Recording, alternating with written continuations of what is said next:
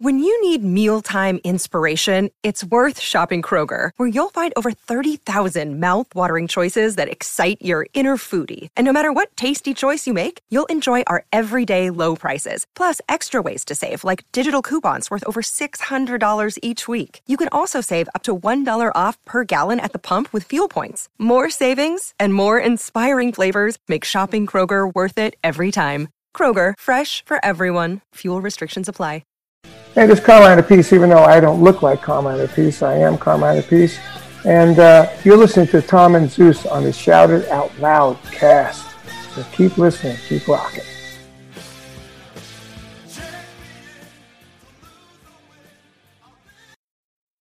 Oh boy. Here we go. This is Gene Simmons. Put that cookie down. Kiss. Stop pressing the button. Stockbroker Simmons. Star? Paul Stanley. Is that what he does? Stop shouting. My name is Ace Frehley. He's not what you would call a handsome man. Oh no, here come the kiss times. Is that a positive thing? Okay. All right. I'm gonna grab me an ice cold mellow yellow. King! Why? Why do that to the fan? Stop it. Why? Cause fuck them. That's you talking about? 617-525-0850. You do? Hey, fucko! Do you like Kiss? Settle down. Hello. Hey, what's up there, Kiss Army? Tom and Zeus with another episode of Shout It Out Loudcast, episode 168. We're calling this one Kiss Vision and Roy Damn. Damn. God damn. God damn. Well, before we get into all this, how about that unbelievable new intro, huh? Yes. That is from the one and only Mr. Tom Dust. I'm sure you guys have seen him online, always playing with his guitar. He's always touching at him, pulling at his pants. No, he's always playing his guitar. Um, great listener, great friend of the show. He um he sent us this idea and we worked with him a little bit and he dealt with our OCD and we were like it, he almost got inside our brain tom to pull it like that Yeah.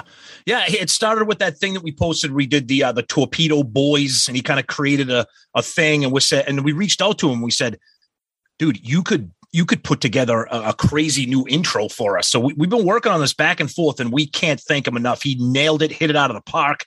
Tom's awesome on Twitter. He's all, like you said, he's always posting videos of him playing guitar. He's a huge Kiss fan in general, and uh, we can't thank him enough. We hope you guys get a kick out of it because it's making us laugh when we hear that intro. It's fucking hilarious. We love it. he, he got like every major i mean i'm sure there's plenty we didn't think of like Yeah. things that we've said Every over time. catchphrase, yeah. yeah and you know the funny thing is that we had one that had like tom said what did you say about go ahead say It was a Peter North. It was like ah, Peter North turning someone into a glazed donut. Tory wasn't Yeah, and, and Tom was like, guys, I got to draw the line at the Peter North comment. I'm not making that part of your intro. and we're like, okay, we get it. That's cool. yeah, but he uh he sent us this and it's fucking again, it's a testament to our awesome listeners and uh you the Kiss Army, the loudcasters out there Yep. that we get shit like this constantly. And it's always overwhelming whether it's a meme, whether it's a fucking whether it's a uh a song that someone creates and puts our words into it. It's just amazing. You guys are amazing. Yeah. Um, and it's another like glorious day here at the Bender family. Oh, yeah. See, this is what you get when you spill paint in the garage. Yes. Oh, but I got homework. Son? Yeah, Dad. How'd you like to go fishing? That's okay. Bring it on the boat. Oh, oh, Honey, isn't life great? Yes, dear. shut up, bitch. Give me a fucking turkey, chicken pot pie or whatever he says. We could quote that movie all the time. However, We won't. we, we would be amiss if we didn't bring up the fact that our favorite movie turned 50. Oh, Ugh. Ugh, Uh, not this one. not that one. that, that's not 50. we were we were Tom and I started this video, and I'm like, and I had Godfather two scene going, uh, and I'm like, we sit there and we were just dissecting it. Just bear with us. At some point, there'll be a Godfather type thing on this show, and Mikey, be. let's hit him now while we got the muscle. Yeah, exactly. Exactly. and that's uh we were watching Pentangeli. And no manja Las Vegas. And no manja Miami. Gunheim and Rod. Don Corleone. Chichi. Abo. Aboard. oh, Frankie Five Angels. Frankie, I like you. You're loyal to my father for many years. He's the best. Spit in my face. All because they're backed up. I can't Yeah. Can't say that. yeah. Anyway, uh, The Godfather turned 50, our favorite movie on this show. Yep. And uh, as we talked about many times, uh, The Godfather and Kiss kind of coincide, and there's a little bit of a little trivia. If you, how do you connect The Godfather besides us saying that Ace is Fredo or something? Um, how do you connect The Godfather with Kiss? And what is that, Tom? Yeah, the wonderful Carmine Caridi was the the uh, the park owner or whatever, the guy that runs the park in Phantom of the Park, and he's Yeah. in the Godfather movies. So Yep. you can play if you can connect Kiss and the Godfather, you can pretty much connect. I think Kiss he's and anything. uh, Carlo R- R- uh, Rosato. He's one of the Rosato brothers. Ah, the Rosato brothers, Uh, Carmine Caridi. Clemenza promised him nothing. Who got? he hated those sons of bitches more than I did.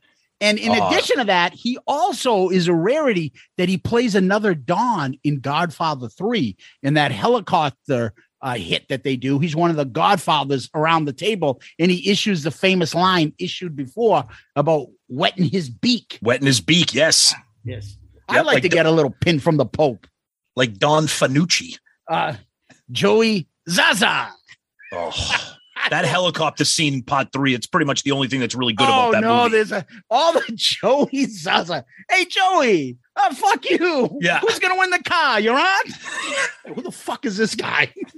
hey Joey Zaza. Up your Oh, run, Joey, you piece of shit. Oh, that's a great pot. Part three takes a beating. I mean, it should for the most part, but it's it's not it's as just not as good. It's still a good movie because, Exactly. like I said, I always say that, like Star Wars, I can see R2D2 taking a shit and I'll still Yeah. watch it. Oh yeah, yeah, Same yeah. thing with the Godfather characters. You have Yeah. something there. They can do a backstory on fucking Clemenza's nephew, yeah. and And then they uh, fucking watch it. and they re-released Godfather three on. They came out And with it, the and it is very different. Oh, yeah, it the is de- different. yeah, it they call the whole the- story a little different. yeah the death of Michael Corleone Yeah. is like the subtitle of it. And Yeah, he fucking slaps. uh uh What's his name? Uh, uh Andy Garcia. Andy face. Garcia. And he Yeah, goes like, "Bastardo."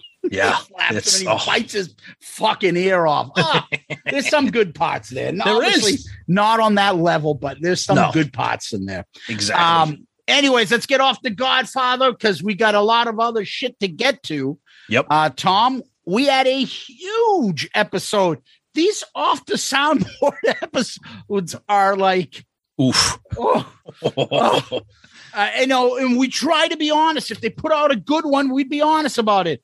Yeah, there was a lot of fucking people agreeing with how bad it is. As a matter of fact, I don't recall anyone really saying, "Oh, what are you talking about? What are you It's a fucking talking great about?" Album. Mm, Great.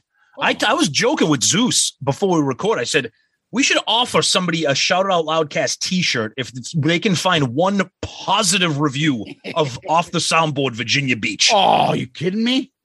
Super fan would be like, "Paul was the greatest." That's that." not a review. I'm talking about you know another podcast, another publication, somebody out there no. other than like hated it. Everyone I know they- hated it. that- yeah, they did, hated it, but they all bought it of course. because we're all Kiss tards. And more We're all good one big happy Kiss tard family. and and you'll be happy to know, Zeus.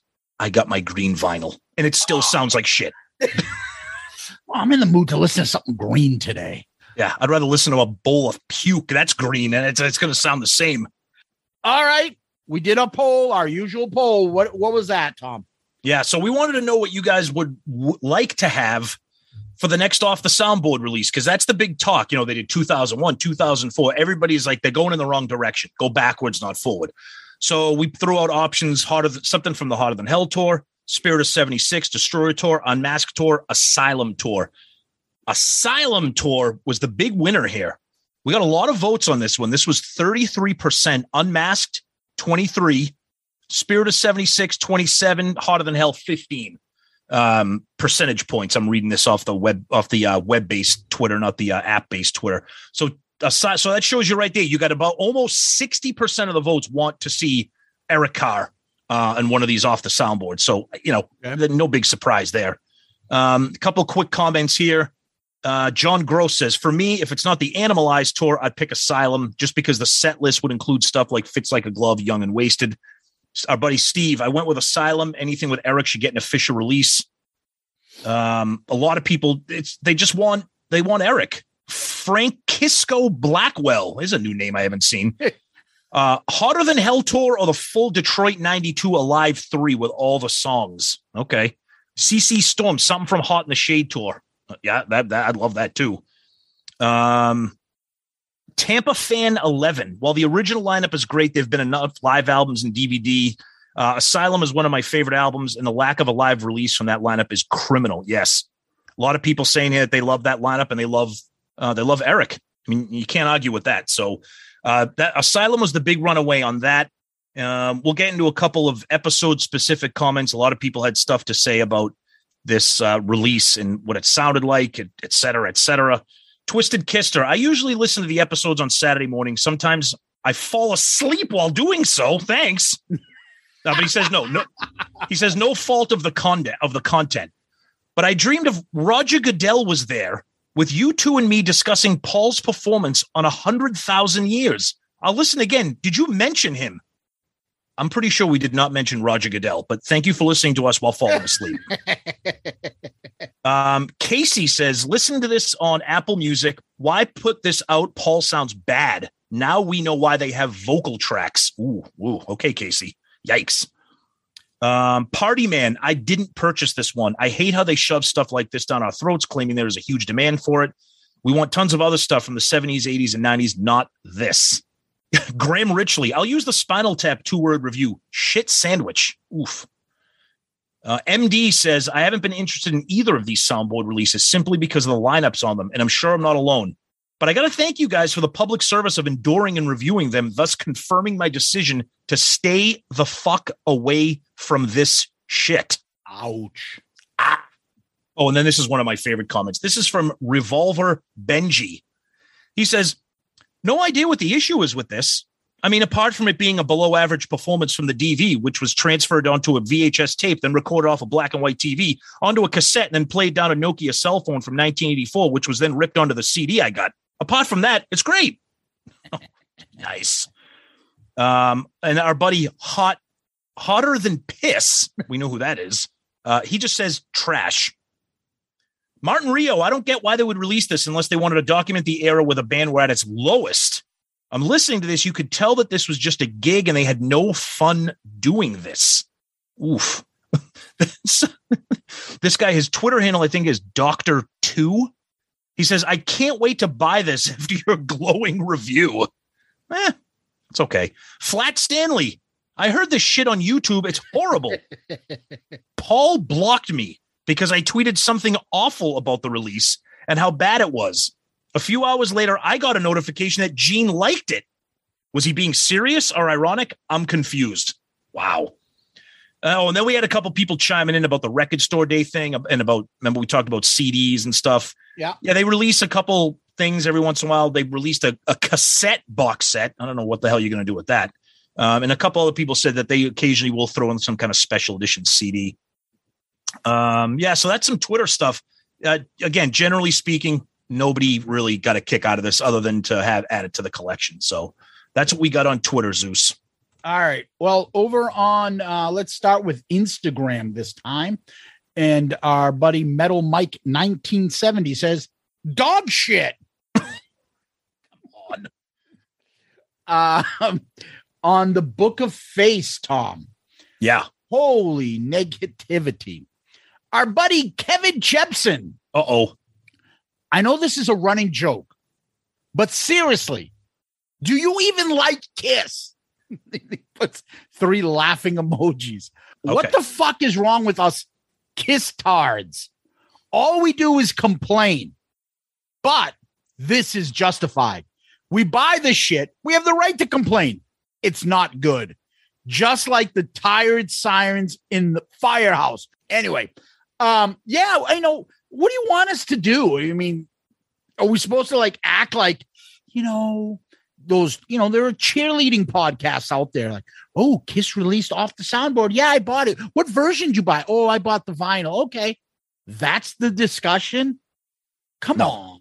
No, It- Most it- it- other Kiss podcasts that I've heard were just as fucking negative on this as we were. they may Um, not have spent as much time breaking it down track by track, but they did not like it. No one did. And and, and having some fun with the band. I mean, let's be serious about negativity. For God's sakes, we're we're we're you know 170 something episodes or 160 something episodes into a Kiss podcast. You don't think we love this band more than anything? The amount of time we spend on it. But No. we said this. No, we don't. Tom. we don't. Is- Well, no, we don't. we hate the band. And we said this in our very, very first introductory episode. We love the band, but we're going to tell you when something is stupid, silly, bad, shitty, funny, etc. That's what you get. You get everything on here. Yeah. So, and, and that's it- you that's what I like to think, Tom. Uh, for us, we have we we check off a lot of boxes. Yes, We're not, you know, there are, and we've talked about this. We've praised many of the other Kiss podcasts out there. If you want to do like something about uh, breaking down the minutia of the elder, you know the podcast to go to for that. absolutely, and it's great for that. And Yep. if you want somebody that fucking interviews, like gets huge guys on their show, you know the podcast to go for that stuff. Exactly. But if you just want to listen and talk about Kiss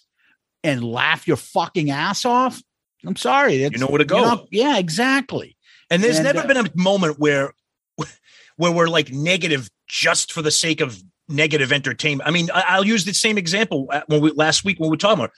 We reviewed Paul Stanley Soul Station. I guarantee there were people being like, "I can't wait to listen to this episode. These guys are going to destroy this." Guess what? We both liked it a lot, and that's how it is. If we like something, I'm sorry if you if you're upset in any way that we destroyed off the soundboard, then I can't help you because this Virginia Beach thing is literally the worst thing they've ever officially released, in my opinion. So that being said, Ooh, oh, it is. Oh, quality wise, quality wise, Okay. it's, it's I, I was going to say they've released Shandy in a World Without Heroes. oh, uh, dude, I would listen to a box set of just those two songs before I ever listen to this. Shandy, a box set like those Elvis fucking box sets that I have. Yeah, I it's the beg of you, song. take number 62. Like, dude, what the fuck? Don't tell me this has unreleased tracks and it's 62 takes of the same fucking song. No, I would listen to 62 versions of the exact same recording before I listen to Virginia Beach. Anyways, yeah, yeah, it's a, just a uh, uh, put a bow on that shit. Yeah. guys, settle the fuck down, okay? Like everyone getting all too like emotional. Oh, what the fuck? You, you're hurting my image of the band. Come on. These are the same people that prefer to listen to like Louie Anderson instead of Dave Chappelle. it's safe. It's it's fun, family oriented comedy. I'm a Jeff Foxworthy type of listener. You might be a kiss star if Actually, Jeff Foxworthy is funny. he is kind of funny. Let's play that. That could be another episode. You might be a kiss tard if. Aorta. Yeah, to cut that grass down by the ball field. Somebody's gonna get hurt if they don't. Whatever you wanna yeah. I fucking love those. man. Anyway, Anyways, go ahead. getting down to this thing. Uh to the rest of these. Let's see. Mick Watkins just finished listening. And sadly, I have to say, I've got to agree with you. Cracked me up how you guys brought up all of Gene's randoms. Oh, yes. and I like it. Fucking hilarious. So far, this is pretty dreadful. Listen, I saw this tour. I had the instant live from the Cincinnati gig, and it sounds way better than this. I'm really struggling with Kiss Tardation because I don't want to pay 70 bucks for that green vinyl now. But man, my collection won't be complete. Fuck. Mick, I'll sell you mine for 65. Oh, right between the eyes podcast, another Kiss podcast. Good That's pretty guys. cool. You guys can take a listen to those guys. Right between the eyes podcast. Yep. Um, the funniest thing is that the actual Virginia Beach Instant Live is not too bad. Whoever mixed this should be fired. Four songs from the DVD are from this show Christine 16, She, Tears Are Falling, and War Machine. Even on here, those sounds song, sound okay, but on the actual Instant Live in the DVD, they sound great. Also, the Japanese bonus edition of RTN DVD, Rock, Rock the, the Nation. Nation. Yep. It comes with a three song CD. King of the Nighttime World and Psycho Circus are from this show. And again, they sound really good. Off the soundboard, Virginia Beach is overly compressed and the mixes are horrible. Eric's vocal track is almost completely missing from this. Again, on the instant live and DVD, he's there. Again, referring to the four songs used for the DVD. What a train wreck. Awesome He's right. post. I- yeah. Let me just say this, and, and I agree. We talked about this a little bit. Now, we have the instant live from our Boston area show, not the exact Virginia Beach. and I like brought, it. and I brought that up. I said, my instant live CD, it sounds good. I I I, I have it. I, I uploaded it onto my phone, onto my Apple Music. It sounds good. The band sounds better. The quality of the recording sounds better. That's why when I heard this, I was stunned that it sounded horrible. Not just vocally or musically, but like sonically, recording wise, it sounded like trash. So I'm like, you're going to tell me that the instant live that you guys burned in the back of an RV of the parking lot of the venue sounds better than this? So Yeah, Yeah. I like how he talked about the fact that you can't hear Eric because we talked about like Kiss's backing vocals are always point, on point, nice, great job. It's probably because they are missing Eric. Remember, I'm like, who the fuck his voices is? That got to be Tommy. Does he Yep. sound that shitty? What do Yep. they do? Forget to put Eric's vocal shit onto this onto this uh album because it would make sense that that's what's fucking missing. Like they Yeah. fucked up somewhere Yep. along the line. uh, yeah, I agree. I agree. I but know but what that, it is, but great, great um post. Thank you. Right between the eyes podcast. Go give them a listen. yeah, good guys. Uh, really good show. And I think by the time you hear this, their uh, off the soundboard episode may already be out. So check them out because they do a nice job breaking it down. They're a good a good bunch of guys. So check them out. You sound like the fucking hotel manager in Revenge of the Nerds too. Yeah, they, they they're good nerds. Uh, they're good guys. Good I didn't say good nerd. They're good kiss tards like us because they have a kiss podcast. You know, you said good. Yeah, they're, they're good guys. they're good guys. Good nerds. Uh, Af- good guys. After all, you're nerds. You got to do the chuckle. You're nerds. right to their face. That's the Oh boy. But no, they're good, they're good guys. Adam Nierenberg. I'm listening to this episode and I'm dying. If you can fucking say olfactory nerve, then get the fuck off my back for saying left justified. We are mostly all about Ah. 45 years old and know what the fuck Excel is. Relax, for God's sakes. Again with his fucking Microsoft 365 office rants. Settle down, Bill Gates. Anyways, I, I saw this show in Phoenix. For the occasion, I dressed like Eric Carr in full gear. I had a few call out Eric. And for every one of those, I would have another two asking, which one are you? I would tell them that Eric replaced Peter until his death in 91, adding on the same day as Freddie Mercury. Eventually, I had a frustration with so many people asking. In the back of my mind, I'm saying, why the fuck are you here? I also remember this was a good set list, especially the return of Unholy. Hmm. I also remember hearing, what song is that? Well, I was going bonkers because I hadn't heard this song live since the Revenge Tour. Again, why the fuck are you here? The only other time I heard this kind of silence during Unholy was when I saw Kiss at the Ritz in New York City during the warm up club tour because nobody knew the song. My best friend at the time had an advanced copy, so knew it, and everyone else around was standing there with their mouths gapped open in disbelief of the awesomeness of the song. Flash forward 12 years. It's one of the newest songs in the set and a bathroom break for the audience. This is why Kiss won't break out great songs in the set list. The audiences aren't diehards, they're fair weather and newbies who only know the hits. This was their last good set list. I wouldn't see the band again until the Sonic Boom Tour in 2009, which was my son's first show.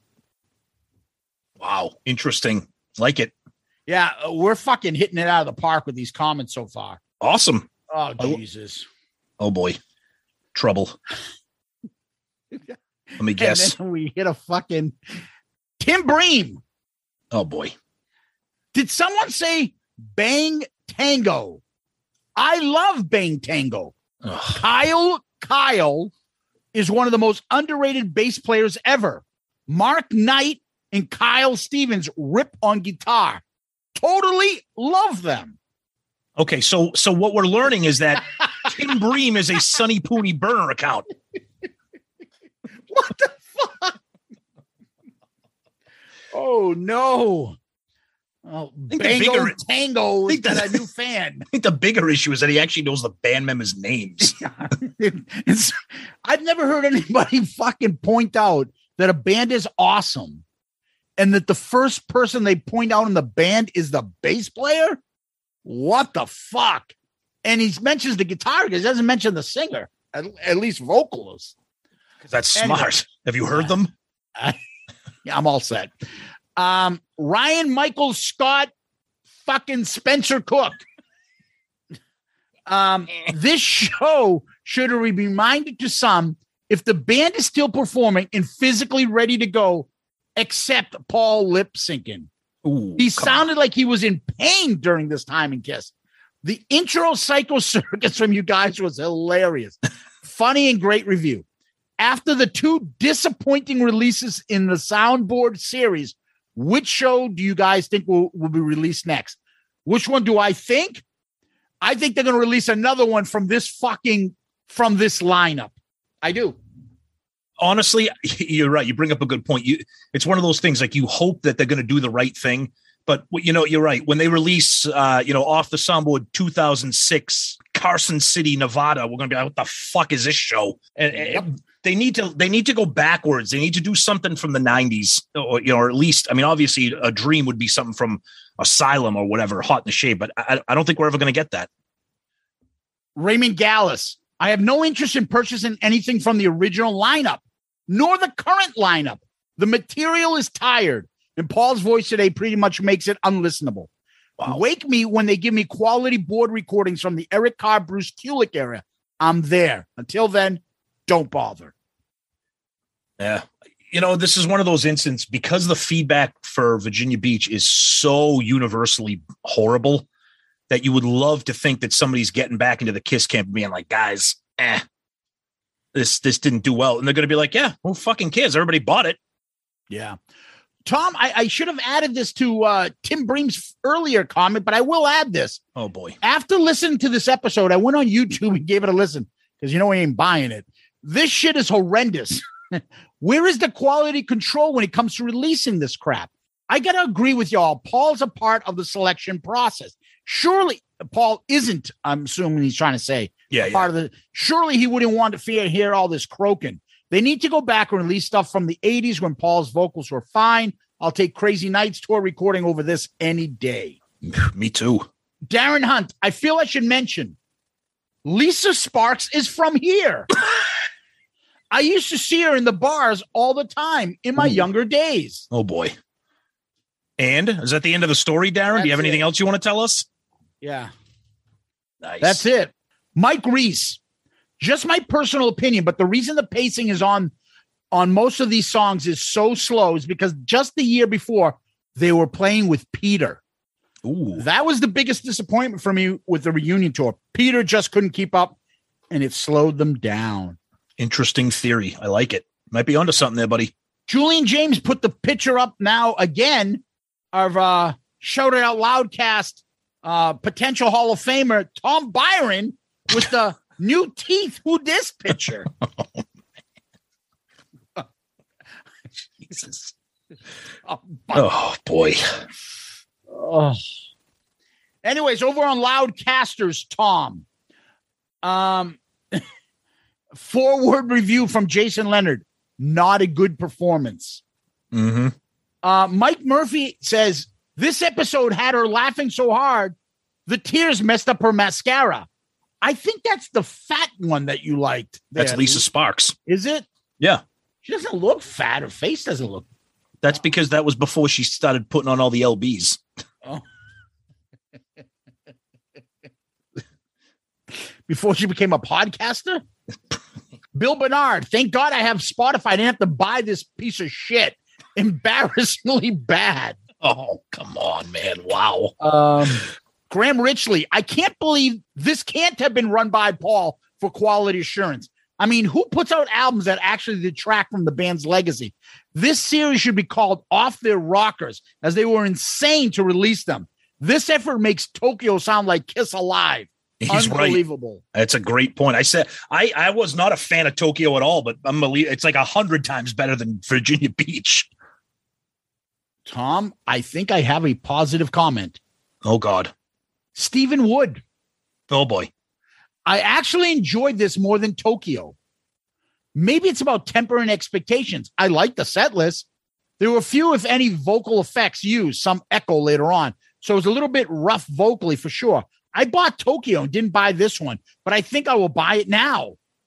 Having said all that, it's likely to get any sort of regular rotation. One thing I agree with the Shout Out Loudcast review about this is the pedestrian pace of the songs. Ace does it too. I wish you at least keep the original tempos. I love the guitar tone on Making Love, especially.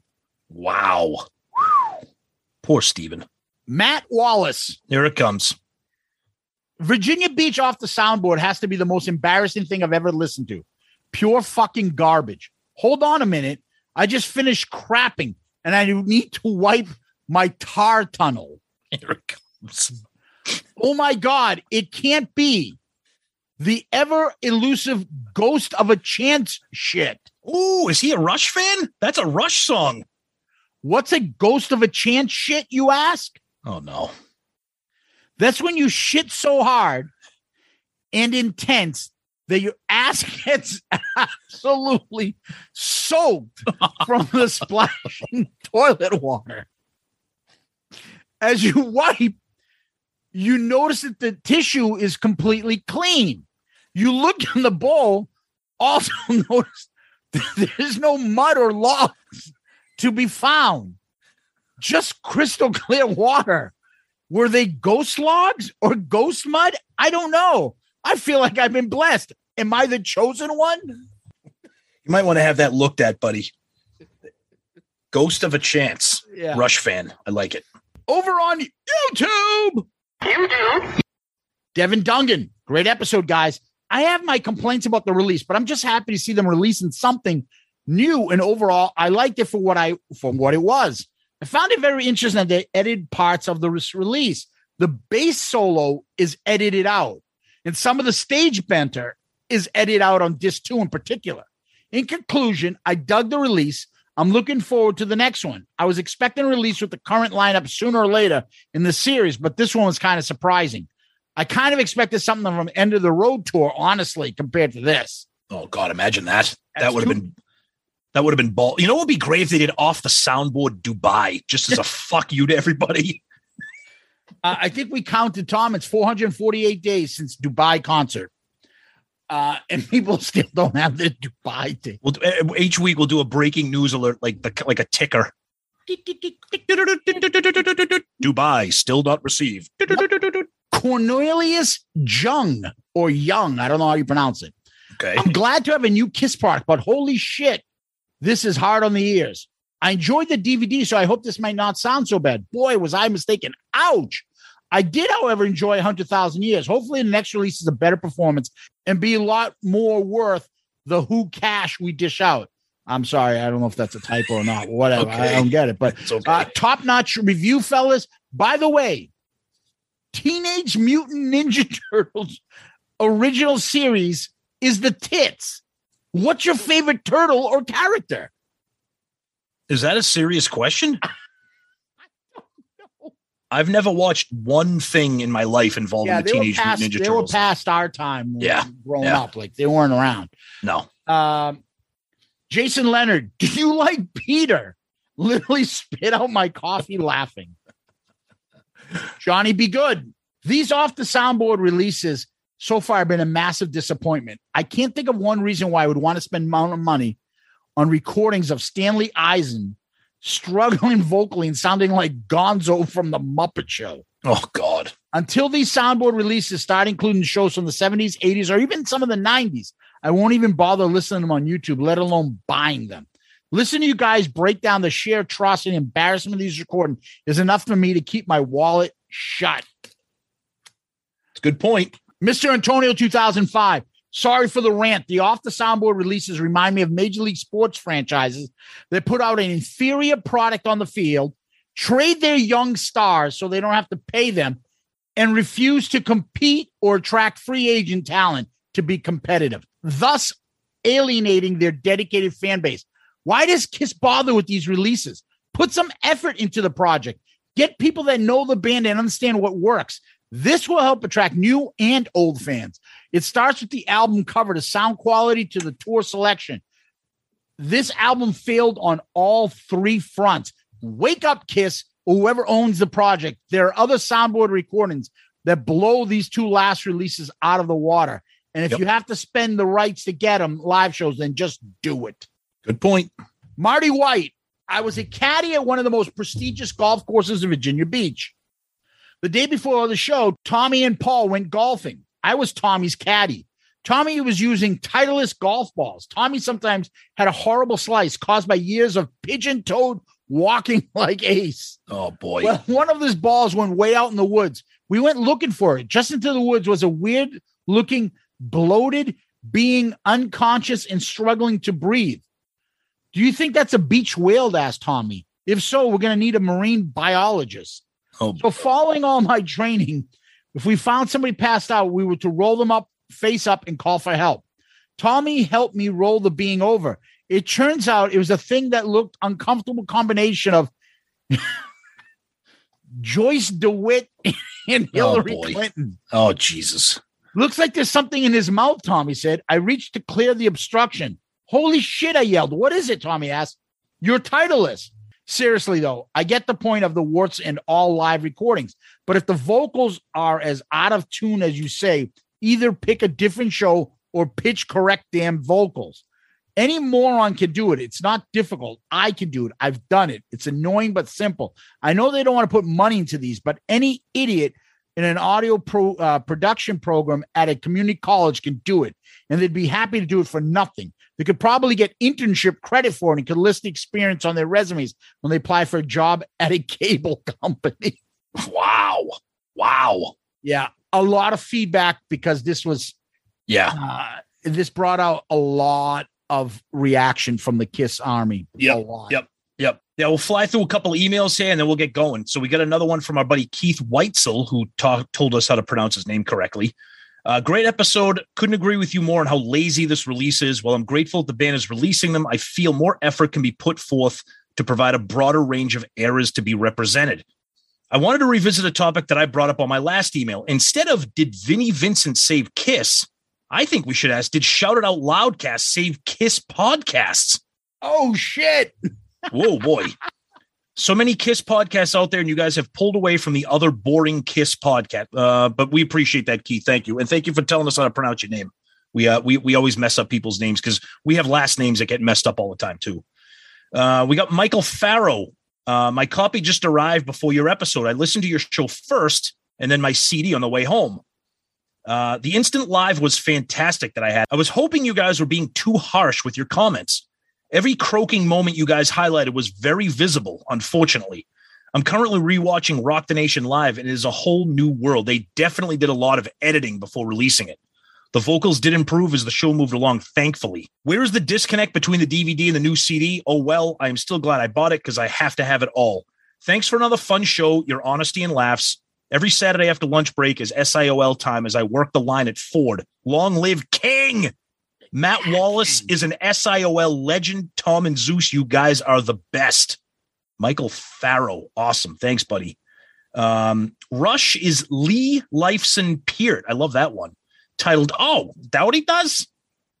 Thank you for your honesty on the latest soundboard release. Even though it's tempting to buy because it's an official release, your review has convinced me otherwise. Oh boy, gee. he goes. I'm Kiss sure is gonna get mad at us. he just said he just yeah, he just said, I'm sure Gene is probably very happy about your review. Um, then he says, uh, Tom, you are correct. They're going in the wrong direction when it comes to these releases. Everyone wants the Core 4 or even a great Eric Carr show, the Holy Grail probably being the Palladium if it was ever recorded. Um, P.S. Zeus's constant falsetto Paul was truly hysterical and right on. All right. And then we got our buddy Justin Steele. Guys, in the words of Zeus, what the fuck? You guys said it all. It sounds not great. Paul's voice, holy crap. Every song is slow and just a poor performance in general. Um, the best thing about this is the set list. Um, I will always love Kiss, not this version so much, but it's sadly been over for a long time. Great job, guys. Justin Steele. Uh, and then we finish off our emails with Daniel LeBlanc. Uh, I originally wasn't going to get a copy, but a local record shop had one. I like the idea of supporting small businesses, and the track listing looked interesting. Uh, my original thought was to purchase a copy, hoping others would do the same, and just maybe the record company would take the hint that Kiss fans are not interested in soundboard recordings of their recent shows. I loved your review. I'm going to listen to the review again and listen to each album track by track. Um, then he talks about Record Store Day, how they did occasionally do compact discs uh, every once in a while, because that was our question of the week last week. Daniel LeBlanc, thank you very much. And then we're going to finish off feedback with our buddy Clark Side of the Moon on Twitter. And he says, You know, it's going to be a good day when you get to sport your new Shout It Out Loudcast t shirt. Thanks, Click T Shop. Peace out, Girl Scout. And he posts a very cool selfie of him sporting the official Shout It Out Loudcast logo t shirt. Clark Side of the Moon, you're the man. Thank you so much. And for this, you are comment of the week. Good answer. Good answer. Like the way you think. I'm going to be watching you. Yeah, we love it when you guys do that. And I'll be honest with you. Uh, I, I, saw that and puts a, it always puts a big smile on my face. If you guys want, we've we've asked you, let us know. We're happy to put those photos. We have a section on our website for loudcasters. So if you have you're wearing your shirt and uh, Clark's side of the moon wants us to put that image up, we will do it. And if you want to put up a picture of your guitar with our shout out loudcast logo, anything, just send us a DM, email it to us at shoutitoutloudcast at gmail.com and uh, tell us it's okay to use it. We'll do it. Happy yep. to do it for you guys. We appreciate it and keep sending them in. We love them. Absolutely. Yeah. Couldn't agree more. That's awesome when you guys get that stuff, take pictures of it, post it. We love it. Thank you so much. And thank you specifically, Clark Side of the Moon. Love it. Yeah. Tom, what we do next is we always give a shout out to our friends on Patreon. Yep. And our Patreon friends and family, because that's what's become out there, a family, uh, has tremendously helped our show. Uh, they contribute. There's four different tiers. And amongst those tiers are different things that we do back, uh, whether it be a T-shirt or video or anything like that. And uh, you know, I think we have uh, a upcoming um, video chat coming up with the Demon tier. That's going to be a a beer social or whatever right. else is your poison for our Demon tier. And uh, we just uh, we just can't say enough about our Patreon people. We started this just over a year ago, uh, and we're you know 40 people deep. Yep. Uh, we just added another person, uh, Jeff Kinsley. Jeff just joined us. I believe he's a star child. Star child. That's right. Love it. Um, Jeff, thank you so much for joining, and we really appreciate it. And welcome to the craziness that is our Patreon family.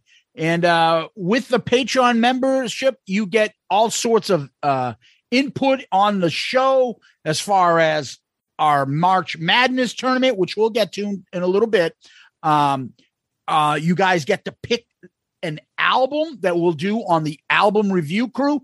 Uh, next month is mine.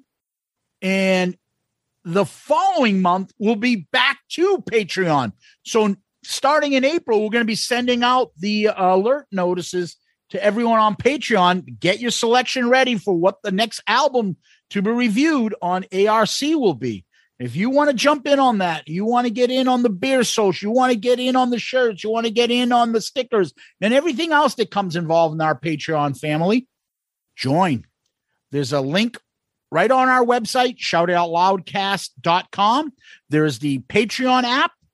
There's uh Patreon, the website, P A T R E O N dot com. And in the episode notes is a link to Patreon. Uh, come check us out. We love having you guys, and uh, we hope you enjoy and uh, have some fun with us. Absolutely. Jeff Kinsley, thank you so much for joining the family Patreon. You guys are all amazing. Uh, yes, we just actually f- talked about this last night. We're going to do something special for uh, our demon tier people, and uh, we're going to have a little bit of a video social. Uh, we're going to talk about that. We'll guys, uh, we'll send you more information, more specific details about that. Um, you know, get online together, whoever can make it, hang out, talk about the tournament, talk about Kiss, talk about whatever, uh, and just have some fun together. And, you know, the Patreon, the involvement continues. Again, the tournament, ARC, different things that you can get involved in, you know, voting on Flashback Friday photos, getting sneak peeks into the upcoming episode, uh, merch, all different kinds of perks. So please check it out. Uh, and again, we want to thank Jeff Kinsley for joining the family. And uh, we can't thank you guys enough. All of you, guys are amazing. Yeah, I love those video chats. We've done a few of them and uh, a couple more for, you know, the uh, the gene uh, the demon tier. Yep. And uh, anytime we've done them in the past, it's tons of fun. It's uh, it's a nice little way for us to just, you know, say things that may not be appropriate on the show. Exactly. Yes. So, yeah, you know what it means, Tom. More porn talk. Correct. That's pretty much what it's going to be. Basically. Yes. Yeah. So, Tom, what we do next, we move over to Kiss World. Um, not much going on in Kiss World other than uh, I think Gene is uh yelling at people in their tweets. Uh, I believe I saw one he just put on just before we went on the air there, Tom. Stay in your lane, Gene. Your lane is being based in crypto. No, is the answer to your point. How about you stay in your lane? You do not define my lane for me, and you're always welcome to go elsewhere. Uh, you got Gotta- that one. You, you got to love Gene. Then, then there was a then there was another one. Uh, some guy commented on something that that Gene posted. Gene goes, "Dave, you don't know me. Stop talking through your ass, and your childish photo says a lot about who you are. have a nice day." I love that. Stop talking through your ass. By the way, have a nice day. I love it. and he's watching Treadstone uh, uh, on Hulu. It's Yep. terrific. I'm Yep. binging. He's all over the place. Well, it's better. It's better than some other Kiss members. oh, you you mean you don't want to see another uh, Paul fucking painting? I'd rather him talk about his painting, which he actually enjoys. Uh, I you know back to the studio. I have more commissions than I have time to paint. Uh, if you do what makes you happy and pleases you, you will find that others you make happy and please them too. Don't be sabotaged by those who find ways to disguise their envy and jealousy. Not everyone loves a winner. No, now, now bear with me here. I, I'm not calling Paul a loser because I don't like that word. It's a very strong word. But to actually come out and say not everybody loves a winner, dude, first of all, how long do you think it took him to carefully curate that tweet with the words? Ooh, disguise their envy and jealousy. Oh, I think that sounds good. He is talented. I, I can't. I, I didn't say. I mean, his paintings are talented, and he is. Uh, you know, I, I've said it. I'm, I'll say it again. I have to have money to put down that somebody will create something that I will like musically. I will bet Paul Stanley would do it more than anybody else in the world. I agree. His his the art gallery on the Kiss Cruise was actually shockingly. aw- it was awesome. It was awesome. He just I- he I needs agree. to relax. Like Yeah. he needs to not have always feel like he's got to show somebody. He's got to be something. He's I don't- got to. Yeah, You know- I don't. I- I don't understand the language of this tweet. You just posted a, a, a picture of a painting. I- I- it's wonderful. You're proud of it, and then you just go on like this random like. It's like one of those calendars where you peel off a page, 365 days of sh- bullshit. Like, what are you doing? He's a therapist wet dream. Oh, God. He is. He is. He's got, dude. Everything he says, you got to end every one of his positive things and comments. and then you got to end it with this phrase at the end. Except Peter Criss, fuck him. Yeah, pretty much. Exactly. it's always like It- he never follows advice. it's true. when it comes to Peter. It's true. Don't let the haters. You know, you be, should be kind to people, lift people up. Except Peter Criss, fuck him. Anyways, uh, I saw Tommy put something up. He's at the gym. Ah, gotta get, gotta get in shape. Gotta get fired up. That that Gibson guitar's getting heavy. Ah, shooting those rockets in the sky. Whoa. Yeah, and and Eric Singer is nowhere to be found. Yeah, Ace has got the tour going again. I, I mean, he's out there doing his thing. Yeah. Uh, Creatures Fest is slowly coming upon us. yes. Um, the cruise is sold out. Sold out. Yep. There's, you know, the tour is getting ready to go back. End of the road is starting to get back. Yep. You know, th- th- this is where we're at. Nothing specific in Kiss World. Um, unless you got something, Tom, I think we should just move on. Let's do it. Yeah, let's get to the, let's get to the interview.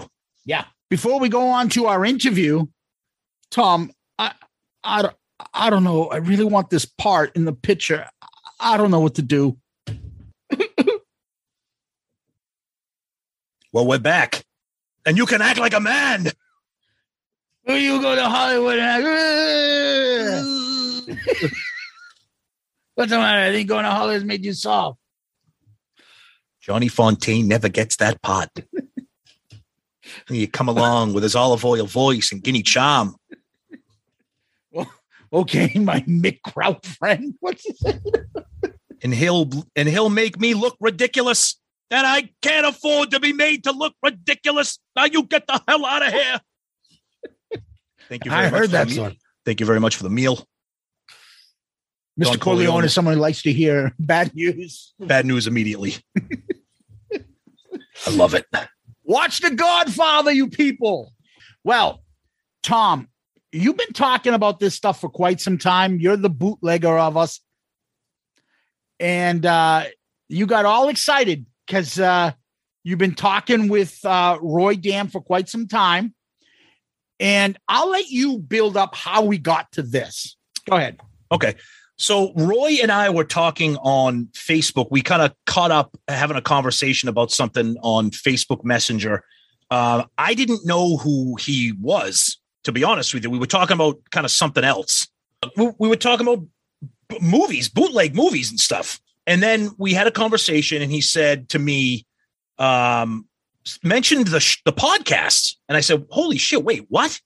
I'm like, "You you you you're aware of Shout Out Loudcast?" And you know, make a long story short, he's, you know, he said, yes, I'm, I'm a huge Kiss fan. Um, we started talking more and more, and he said, I'm the guy behind the Kiss Vision remastered DVDs. And I said, wait a minute. Wow. Okay. That's a huge cult classic insider whispered in hushed tones amongst the Kiss world about the Kiss Vision era in the early 2000s. Yep. Um, so he started talking to me and getting really animated about his story. And I said, Well, whoa, whoa, whoa, would you be willing to come onto our show and talk about this? It, it's part of history. Um, it, it's it's not something that's uh, you know, a very, shall we say, bright spot in the history of history. Uh, it involves some things that might be a little sordid in the world of Kiss and Paul and Gene specifically, but it is something that Kiss fans, specifically me, and I know that there's some out there that are uh, kind of interested in this. So we scheduled him on the show, and I'll tell you right now, brace yourself for this because Roy, to sum it up, is a character. He's a character. Yeah. Very, very passionate about what he believes in. Uh, does not mince words. There's no love lost for the band. Has very strong feelings about what he has done, what he has done for himself, the impact that he's had on the band, et cetera, et cetera. So it's pretty interesting. Um, he does a lot of talking, and we let him go. Well, without further ado, here it is. All right. So this week we have a very special guest on Shout It Out Loudcast. Uh, if you're listening to the show, there's a good chance you're familiar with the term Kiss Vision uh, and what that conjures up when you think of what Kiss Vision was. If you don't know what Kiss Vision is, you're about to hear it straight from the horse's mouth because we have the man behind Kiss Vision and the story of it all. And that is Mr. Roy Dam. Roy, welcome to Shout It Out Loudcast. Thanks for taking some time to uh, join us and talk about this. Glad to be here, man. Thank you. Uh, as we do with every guest, uh, we just start off firing off a couple fun Kiss questions. Again, we understand your relationship with Kiss is a little bit different than most of our guests, but be honest, that's what this show's all about. It's about Kiss and just telling it like it is. So, Zeus, fire away with Roy, and then we're going to get into some Kiss vision. Perfect. So it can, I mean, when I ask this question, I usually tell people it can be right now, it could be forever, it could be in the past. So these are specific questions on Kiss. Did you ever have a, a favorite Kiss member? Um, I guess I was a Gene guy back in the day. Okay. Um, you know, but I was, I mean, I liked, I liked all of Kiss. I mean, I, I loved Eric a lot. I mean, I, I, guess if I had a favorite Kiss member, it might have been Eric. Okay. Because he seemed like a good person as opposed to the rest of them. So. Okay. and you're refer- you're obviously you're obviously referring to Eric Carr, correct? Yes, Eric. Eric. Carr, yeah. Okay. Well, you okay. know, actually, believe it, I have crazy stories about Eric Singer as well. But uh, okay, okay. You know, he's you know he's a very very nice guy as well. I believe it. Yep. Okay. All right. Do you ever have a favorite Kiss song? Um, my favorite Kiss song is probably a hundred thousand years. Wow. Okay. So uh, you know, I mean, but I but actually my favorite Kiss album, I know you're probably about to ask me that. Yeah. That's the next one. I'll just jump right into it. Probably The Elder. Really? Yes, it's actually me and my uh, me and my good friend Eric uh, from my podcast when we were doing our podcast. Uh, Eric Lawton. Yep. Um, yeah, he uh, is actually his favorite album, and as horrible as that album is, like you know, we love it for yeah. some reason. I mean, like there's something about that album that's just a masterpiece. So, like, actually, I have to say that that's probably my favorite Kiss album. Nice. Okay. Nice. All right. Cool. Now, how many concerts have you ever been to? Kiss concerts? Kiss shows. Um, I'd have to think about it for a minute, but you know, probably like not as many as you might think. Maybe fifty. Okay, that's, that's a lot. A lot. That's a, that's a lot. that's a okay. lot. You know, but I, I probably filmed forty-five of them. Okay. Nice. Okay. Nice. So, do you have a favorite Kiss memory?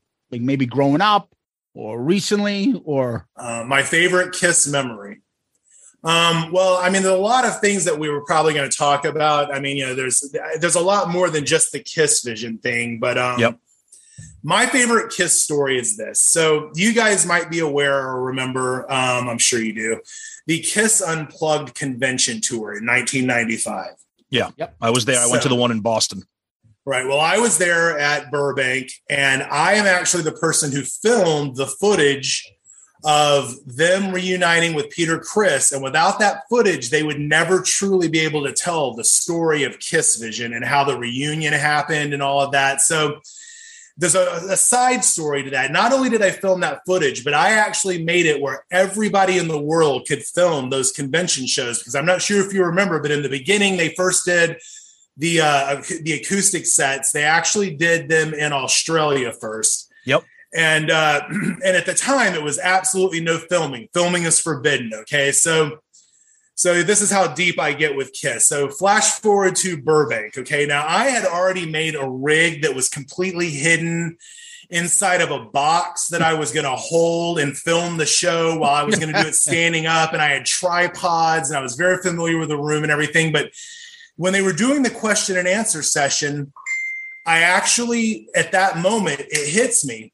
And I was there with uh, my first wife, and uh, and they were talking to the crowd, and it, it occurs to me that if I put them on the spot and I demand that they let us film, they would be the biggest dicks on earth if they didn't just let everybody film, and there would be literally no way out of it. Okay, so this is going to take me to another thing. This is a deep cut in the Kiss knowledge, but okay, when you look at the uh, the album Kiss Unmasked, and there's a little part with a blurb where it's all you say you always give the fans exactly what they want. Yes. Well, then let them see your faces, and they say put down the cameras, and we'll do it. It's a little blurb with Ace Yep. on the album cover yeah. and uh, and that was actually what clocked in my head. So I I re- I bent over to my to my first wife and I said, "Hey, this is what I want you to do. When they pass the mic around, you could ask questions to Kiss." I was like, "You got to say this exact thing. You got to say it with passion." So she gets up, and this all exists on video. I was filming at the time, so were many people on that.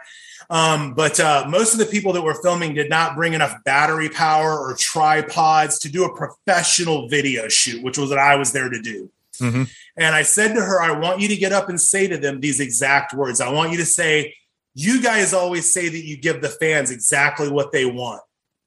And I want you to say, as soon as they say that, you let them acknowledge it. I mean, I literally like coached her through the whole thing. And so, and I said, so then when they say that, you tell them that if they really want to give the fans what they want here today, they must let everybody film the show and ask everybody to please sit down so that people that are filming will be able to get the video. Okay. Because I knew that if everybody stood up, like I wouldn't be able to shoot the acoustic set. It would literally be like their heads. Yeah. You would Yeah. not be able to see anything. Okay.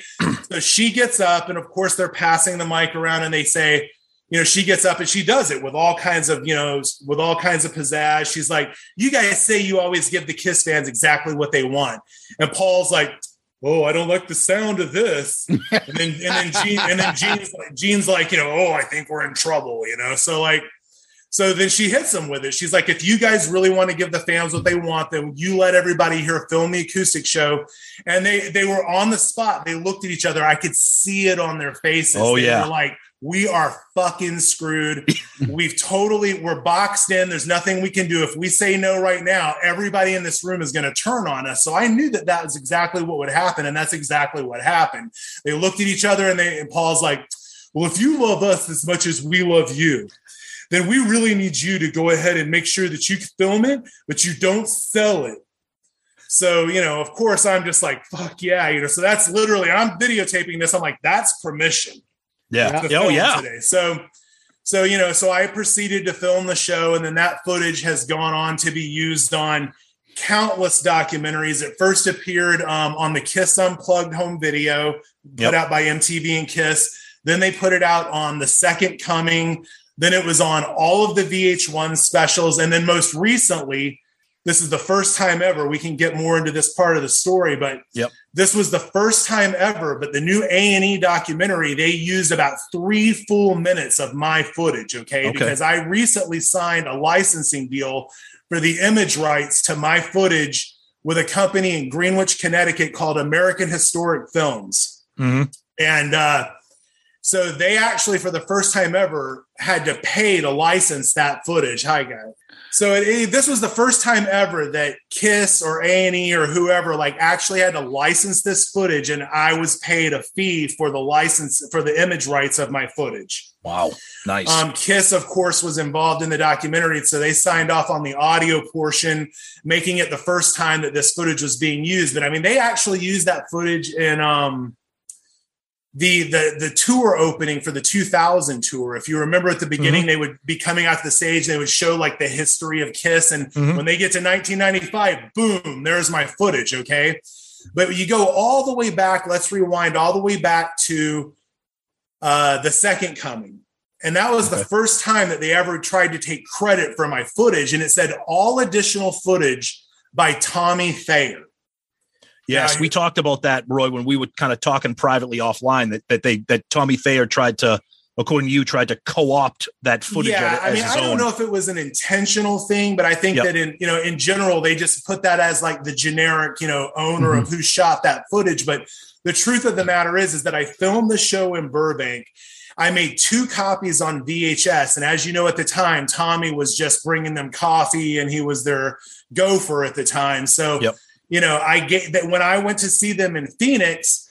I knew Gene and Paul really well. And I actually, the whole time that I was filming for many, many years, it was always kind of wink, wink, nudge, nudge. We know what you do, right? Yeah. It was kind of implied that, you know, Gene was into what I was doing and everything. And he had people that would come and make sure that they got copies of every show that I ever filmed and stuff. But anyway, they just look at each other and they're like, give the tapes to Tommy.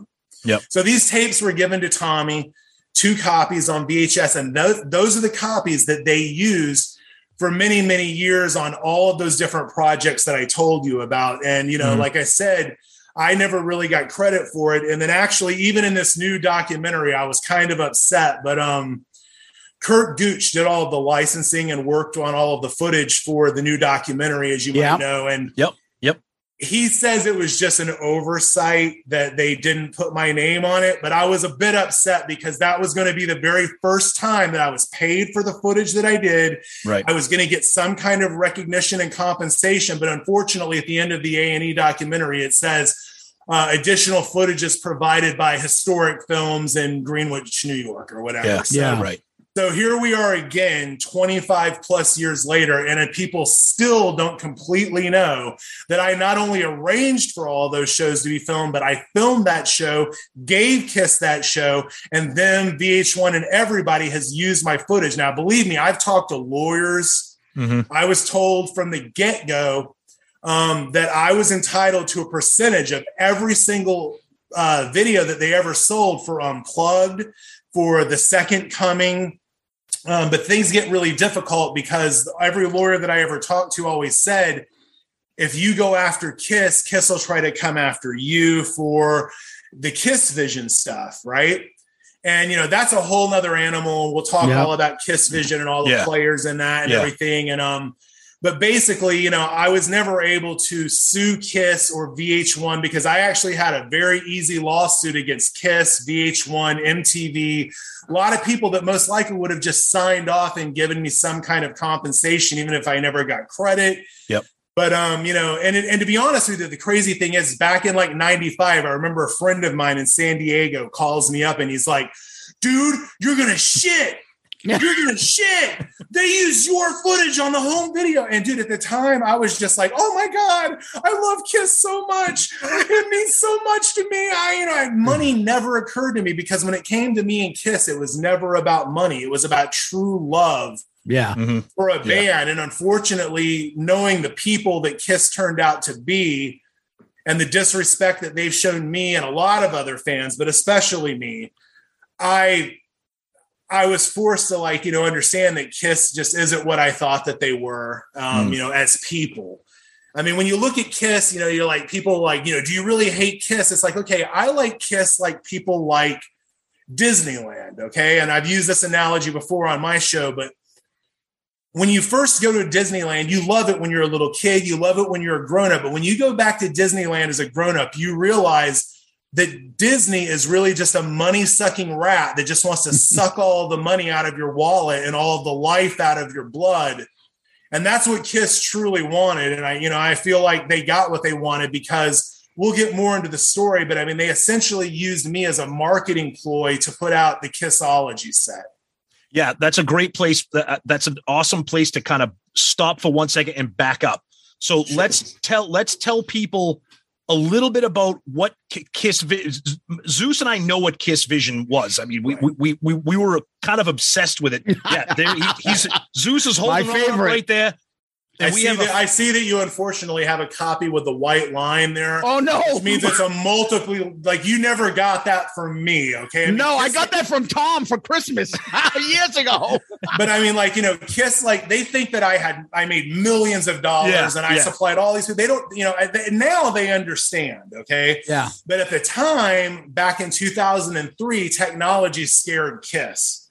well, that's the and- thing. Tell it. Tell us. Tell it before you get into the details. Let's mm-hmm. talk about what Kiss Vision was and how it came to be. Because at the time, Okay, it well, was wanna, it, it was one of the most unbelievable things that fans wanted. I mean, it was concerts, it was TV clip compilations, it was like interviews, it was amazing let's- stuff, and it looked professional. And I remember they were accessible, and then the bottom fell out, which you're going to tell us about that. So talk to us about how it started. I know you had worked with another guy previously on some of the VHS stuff, and then you kind of took the torch when it came to DVDs, right, well, correct? let's, Right. Let's let's make sure that I set the record straight because I know Okay. there's a lot of a lot of Kiss fans out there. They get mad when they think I try to take uh, credit for the word Kiss Vision. Okay, so the, Oh, in reality, the original creator of Kiss Vision was Dave Stryker. Many people Yes. know him. Kiss knows of him. Gene and Paul actually called him on the phone and demanded that he stop being Kiss Vision on VHS. This was back in the convention days of the late 90s. I don't even remember the year at this point. I'm a little rusty, but Okay. but the original creator of Kiss Vision was Dave Stryker. Another thing a lot of people don't know is that the word Kiss Vision was actually trademarked by Bill Aucoin back in 1981. They were going to put out videos, okay? And Yes. the first time the Kiss Vision logo ever appeared was in the I video, which is a very rare video. Mhm. And um, so, you know, essentially, you know, they shut Dave down, but Dave never really stopped. Kiss Vision continued. They had VHSs at shows for years and years and years. But then you flash forward to like you know 2000 2000 and whatever year it was. I, I actually i should be able to remember. I'd say it's 2001 2002 um, that was when that was when the advent of DVD-R happened, and you could make d- DVDs on your computer. And at the time, it was like a magic trick. Okay, I mean, like, and I, you know, I somehow I had a production company up in uh, in northern uh, Washington, and uh, we had a big computer that was capable of making DVDs because you had to have a very badass computer at the time. Okay, so. Mhm. As a way of funding my production company, I thought, hey, if I was the first guy out of the gate with Kiss DVDs, that would blow everybody up and they would go crazy for it. Okay. So, so I did that and I made, I don't remember how what it was at first. It was maybe, you know, 10 or 12 titles. And um, I was also really good friends with uh, the people who ran the New York Kiss Expo and I they had an exclusive on video back in the day. Like everybody thought bootlegs were rampant, but honestly, it was all being ran by each and every convention uh, organizer, Phil Elliott, uh, whoever, the guy from Yep. Stars, you know, who ran the New York convention. Um, you know, so at any rate, uh, you know, I had a deal with them. We're going to release these DVDs, and it was a hit. I mean, people went insane. Um, you know, I just used all the VHS tapes that Dave gave to me because back in the day, I would film a lot of Kiss shows and I would give them to Dave. And so, as payment in return, like we were friends, he would just send me boxes of Kiss Vision videotapes. And that's how I got all of the tapes that I used to make the DVD stuff. Mhm. And um, you know, it's like it blew up from there. I mean, people were selling them on eBay. People were selling them mostly eBay. You know, Kiss gets upset about this. They think I am in control and that I am making millions of dollars in their name and that I have a warehouse with full-time employees and you know, they're really full of their own shit, you know, and they think that there's like millions of dollars being generated, but it was, you know, thousands of dollars, not millions. Okay. I mean, it was it was small time money in comparison to what Kiss would be able to do. And uh, you know, so I don't know. You got any more questions, or do you want me to just keep? No, I going I just we, we kind of just wanted to talk about kind of like the advent of it. Like you said, you picked it up from Dave Stryker. You started doing it. It started becoming a massive hit at conventions. Um, people like us started seeing them everywhere. We have friends who like have the you know pretty much the entire collection, and then the bottom falls out with the lawsuit. The lawsuit is really a, a, tricky crazy thing that happens so here's where we're at with that. And a lot of people i've told these show these stories complete and in detail with a very perfect timeline of everything from the beginning to the end on my podcast called master tape theater which aired a few years ago. We no longer do that podcast but they're all still up on on youtube if people want to find them and stuff. And uh, Okay, okay, you know but uh so basically um so you know i i was doing stuff at different conventions uh and there were so many people involved i mean uh you know i actually met uh the guy from uh three sides of the coin what is his name again i should i should really remember these names i should have made a reference page Mike Um, Michael is it Michael Brandvold? Oh yes, Mike Brandvold. There we go. So the guy, so Mike Brandvold was doing Kiss expos as a guest, talking about his involvement with Kiss and everything. Turns out that Mike Brandvold was a giant rat who was there to take photos and find out who was the creator of Kiss DVD sets. Right. Oh.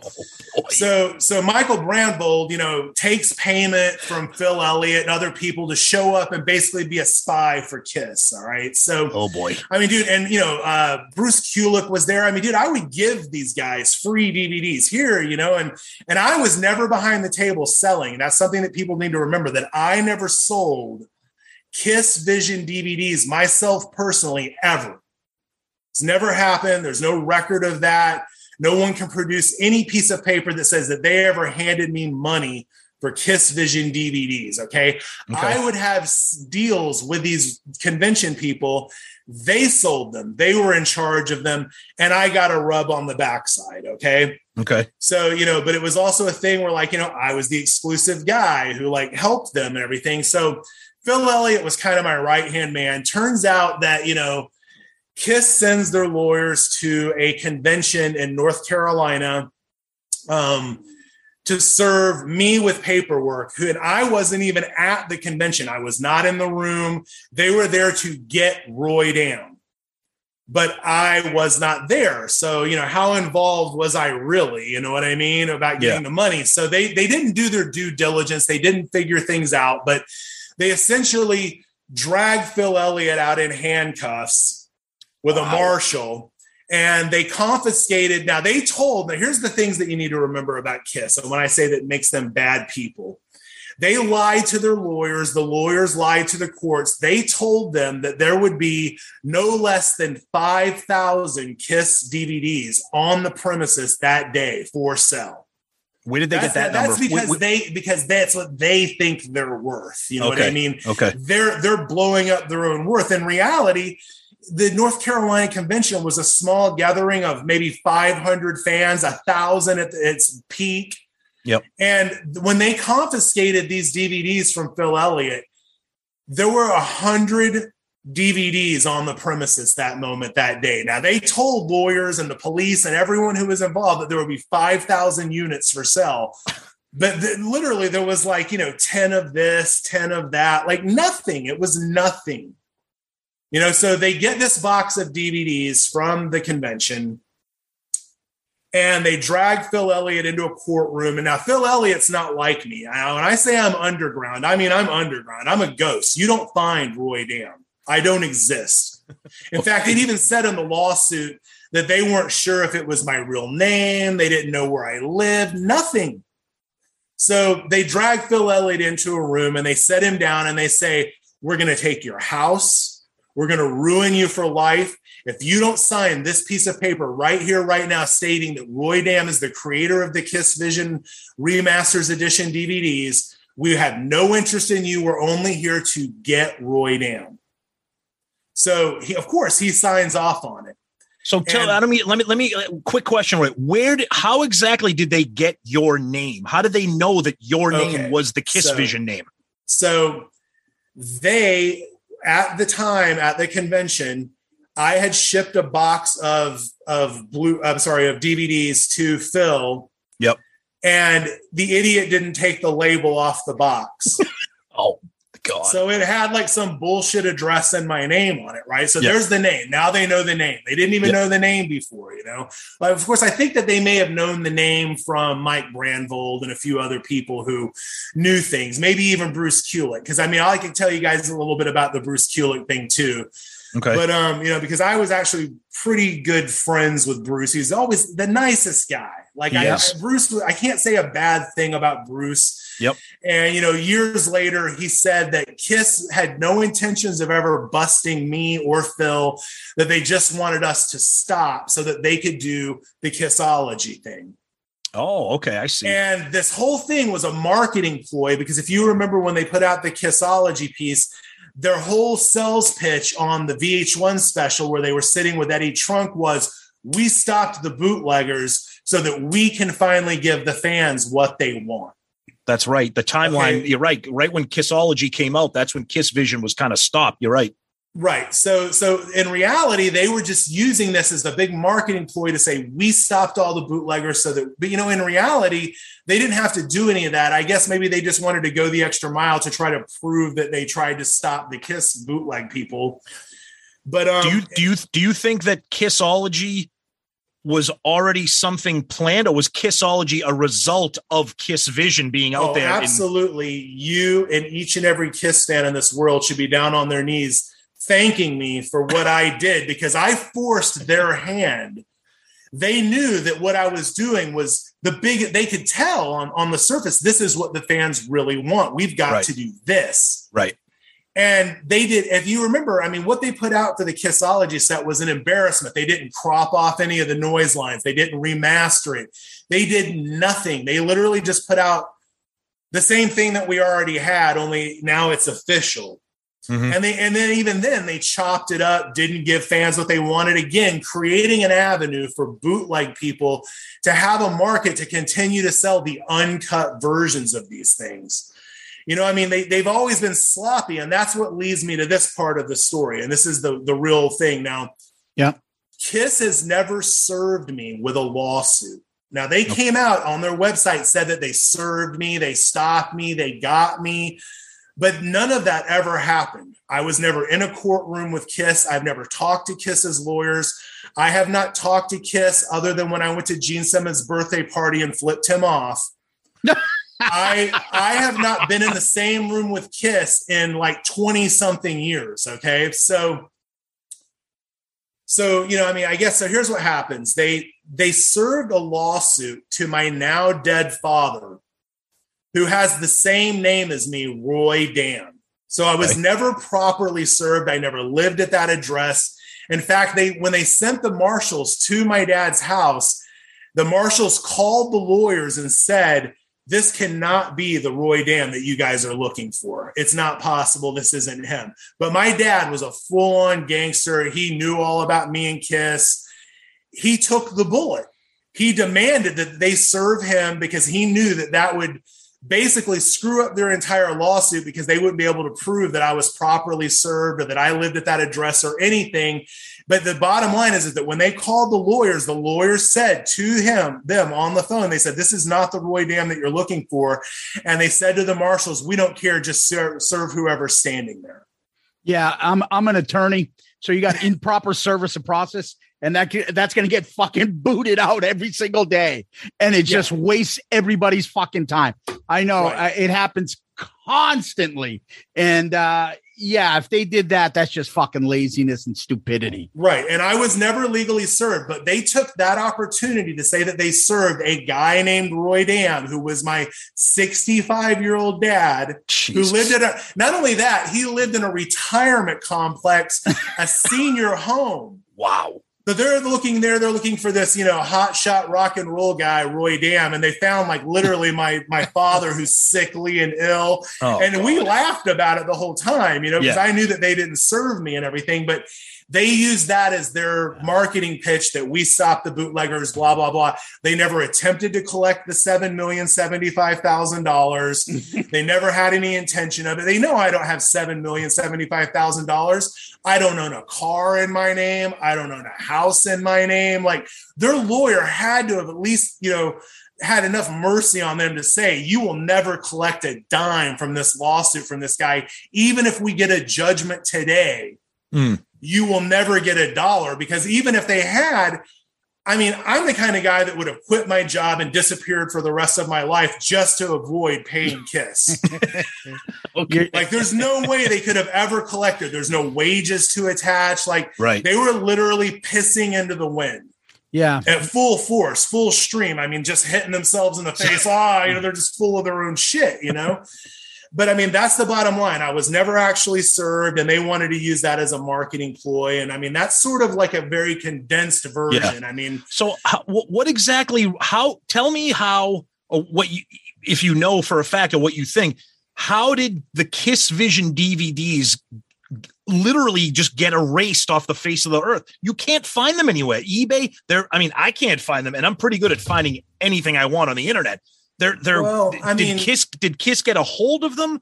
Or are they just gone? Or what, what's your thought well, on no, that? I mean, know- I still have every one of the master artwork files and the discs and shit. but You do, can you, can you can, can you get Zeus the copy of the Winterland that he lost?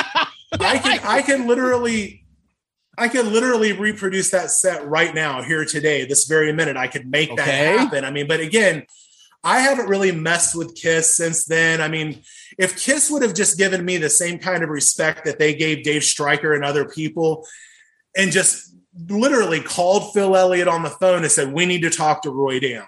Yeah. At that time, I was still a Kiss fan. Okay. right, right. I would have said, okay, I won't do it anymore because it would be like knowing that your parents or your big brother or someone in your family directly hates you. Like I was devastated at first, Mm. but then it turned into a massive hatred for the band. Yeah. And, you know, I mean, it was just like, you know, if they would do this to me, like, where's the bottom for these people to me? You know, it's just like they could have just said, hey, stop. But they wanted to use me as a marketing technique or whatever so that they could sell Kissology. Now, in the lawsuit, which I actually auctioned off on my podcast, um, when Oh we when we launched back in the day, yeah, I Yeah. launched it and I signed it. It was like a signed copy of the lawsuit that I never received, and I did it Yeah. just to smack them. But um, you know, I mean, in reality, you know, I mean, they just, you know, they could have just asked me to stop. But in the lawsuit, there was some verbiage that I find to be very funny. And one of the things that they said was that I had done irreparable damage to the Kiss trademark and name, and that they would never be able to capitalize on the Kiss concerts that I had bastardized and put out shitty versions of that they would never be able to make their money on those now. And that was how that was the basis of their lawsuit is that I had done all this damage to them. But let's face it, I pushed Kiss to the biggest selling win of all time. That the Kissology set went diamond. That's, Yeah, that's- 10 right. million copies. That's more than any album they've ever sold, any project they've ever done. If I hadn't forced their hand to put that project out, they wouldn't be able to claim that they have diamond status with the RIAA. They wouldn't be. No, you're right. That's it's it's a good point. You're right. So what ex- what what prompted did you just decide to say fuck it with this lawsuit? I'm just going to pull back on Kiss Vision. I'm just going to stop or did they like how tell us exactly Well, truth what be told, Kiss Vision never stopped. Ah. Um, you know, Aha. I mean, it, you know, I mean, it continued on, but that's the thing. They're, it, they think it was me, but it was other people. correct, correct. I mean, Right. if I give out one and then some other guy starts making copies, Making now, copy. now he's now he's Kiss Vision. right. Good point. You know, I mean, it was Good just like we were all Kiss Vision, and that's what they don't understand is the true power of the underground and the fact that if it wasn't for bootlegs and real fans like me and other fans that collected that stuff, Kiss would have died a long time ago. I don't know if it would have survived. I honestly feel that bootlegs are one of the wheels on the Kiss wagon, if you will. Well, that leads me to my next question, and I want to see if you have any knowledge on, on this, and if you don't have any specific knowledge, maybe a theory. We talk about vinyl bootlegs a lot. I'm a big vinyl geek. I collect bootlegs. I have I have people overseas that I deal with. I have people in the states that I deal with. The vinyl bootleg thing is unbelievable. It's it's it's beyond belief. Why has Kiss not put the clamps down on that? Is it too big of an operation for them to do that? What do you think? I honestly if you, do you have any that- thoughts on that? I honestly believe, not sorry to cut you off, but I No, honestly, I honestly believe that I broke them. Okay. I I made them understand the power of what bootlegs are, And what the and that's sort want. of why people call me the king of bootlegs. I mean, I, you know, I'm not just trying to toot my own horn or pat myself on the back, but toot Yeah. toot. I am the king of bootlegs. I have dedicated my entire life to the preservation of underground footage of rock bands. And I'm a one in a million kind of guy. But I think that when they tried to stop Kiss Vision, they they got such a black eye from the fans. Hmm. How can you guys do this to these fans? It was kind of like Metallica and Napster. yeah, I was just going to say that exactly. And they fully pulled back themselves and said, Whoa, like we're upsetting like our core, our base. And I don't know if that really matters to them or who it matters to. Maybe Tommy Thayer might be the voice of reason in all this. I don't know. Yeah. But um, you know, but in reality, I think that I broke Kiss and I made them understand that they can't control it. Yeah, they can't. They can't, especially nowadays with the technology that we have now, as opposed to what they had back in the early 2000s. It's it's it's impossible, and that's why I think the the vinyl bootleg stuff. I mean, every three to four months there is a whole new supply of of concerts, compilations, demos, outtakes. Some of them are amazing quality. Some of them are shit. But Yeah. they, they they they've been going on for a long, long time, and right now they're, they it's stronger than ever. And I find it really you know, when we were having you on and talking about Kiss Vision, I, I said, you know, how has Gene Simmons not tried to put the clamps on this? But I think it's he can't cast that wide of a net. Yeah, I mean, you know, honestly, I, I think that if they're smart, they just realize that anything that they do, they could make all of the money, just like they did with Kissology, right? They said that I was Well- doing irreparable damage to them, but in reality, it only fueled the fire for them to have a 10 million hit. And it's interesting too because recently, I, again, I'm not sure how big of a Kiss fan you are and how much you pay attention to them, but they just last year launched that off the soundboard series where they're They try- releasing yeah. where they're releasing, you know, their version of bootlegs now. Well, so let me tell you real quick. There's actually uh, Now, what I did with the Kiss Vision stuff, like it was, it was, you know, it was really not great. I mean, at the Yeah. time, it was considered amazing, but since that time, there have been other people that have taken these tapes from Dave Stryker and done, you know, true digital extractions, and they have remastered these things, and they're better than any Kiss Vision thing that I ever put my hands on. There's a guy who goes by the name Mickey G, and he's a remastering guy, and we actually had a a brief time together and he actually remastered every show that I filmed of Kiss, like my actual footage that I had filmed, not, you know. So, you know, I mean, he made the stuff sound better and look better than my master tapes because the technology that we have now, you can do that. Mhm. But in reality, most of this footage is permanently trapped at 480 and it can never be 1080 Blu ray. It can never be the great quality that people want it to be. It's trapped at 480 because it was shot on video. Very little Kiss film exists Right. from the 70s and 80s. There's very little of it that could actually ever truly be 1080 HD because in order to achieve 1080 HD, you have to have a real scan of a real film. You know, whether you have 480, which is video, you can only upscale that. And most of the time, if you upscale something that's 480 to 1080, unless you're a master of the craft of what you do, you're only distorting it and making it worse. Okay. So, you know, I mean, like, you know, that stuff is permanently trapped at 480. It's never going to be better than the DVDs. But if anybody really wants to collect, you know, bootleg DVDs of Kiss, get all of the, the stuff from Mickey G. And here's another part of the story that people don't know. So, uh, a few years back, I was, I had started a legacy project um, called Master Tape Network. Yeah. And I put every show that I ever filmed up there for free for the fans. And I actually, there was another guy, sort of a side story, a guy named Michael Archer, who is like the world's biggest scumbag video guy. He's hated by thousands of Kiss fans. I hate him. His parents hate him. We all hate this guy. Okay. But uh, you know, I'm sure he hates himself, you know, but at any rate, he is one of the the big video pirate guys now, right? And he, you know, so we had a little bit of a falling out. We had been buddies for a minute, and he found out that I was Kiss Vision, and he wanted to be my best friend and get every show that I ever filmed and stuff. And he was very disrespectful to me one day online. So, as a form of punishment, I told him, I'm going to destroy your business effective immediately. You can just close up shop. It's over. And he was like, you know, you motherfucker, what are you going to do? So I said, watch and see. So within 24 hours, I had started a group called Free Kiss Bootleg DVDs for Life. And the, the group grew to 5,000 members in less than 48 hours. Okay. On this group, I would basically say, here's the artwork, here's the files. If anybody wants this, put your email address in the thread, and you will be sent a link and directions on how to make your own Kiss bootlegs from the master quality, everything. And I did that just to put Michael Archer out of business. And I pretty much did put him out of business. He's never been the same.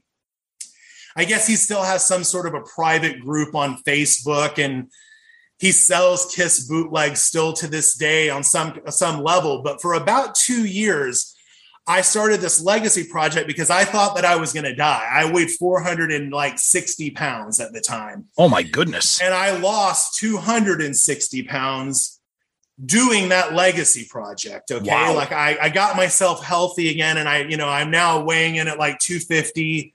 I'm a normal, you know, reasonable level of fat now. You know, a lot of people always thought Roy's like this big fat fuck and everything, and they always they would meet me at the conventions, and I was huge. But and, uh, and you know, it's really weird too because Michael Archer is this huge, 475, maybe 500 pound dude, and I'm like, why are all the Kiss bootleg guys such fat fucks? I was a fat fuck. He's a fat fuck. You know, what I mean, but I managed to lose the weight. But anyway, back to the story.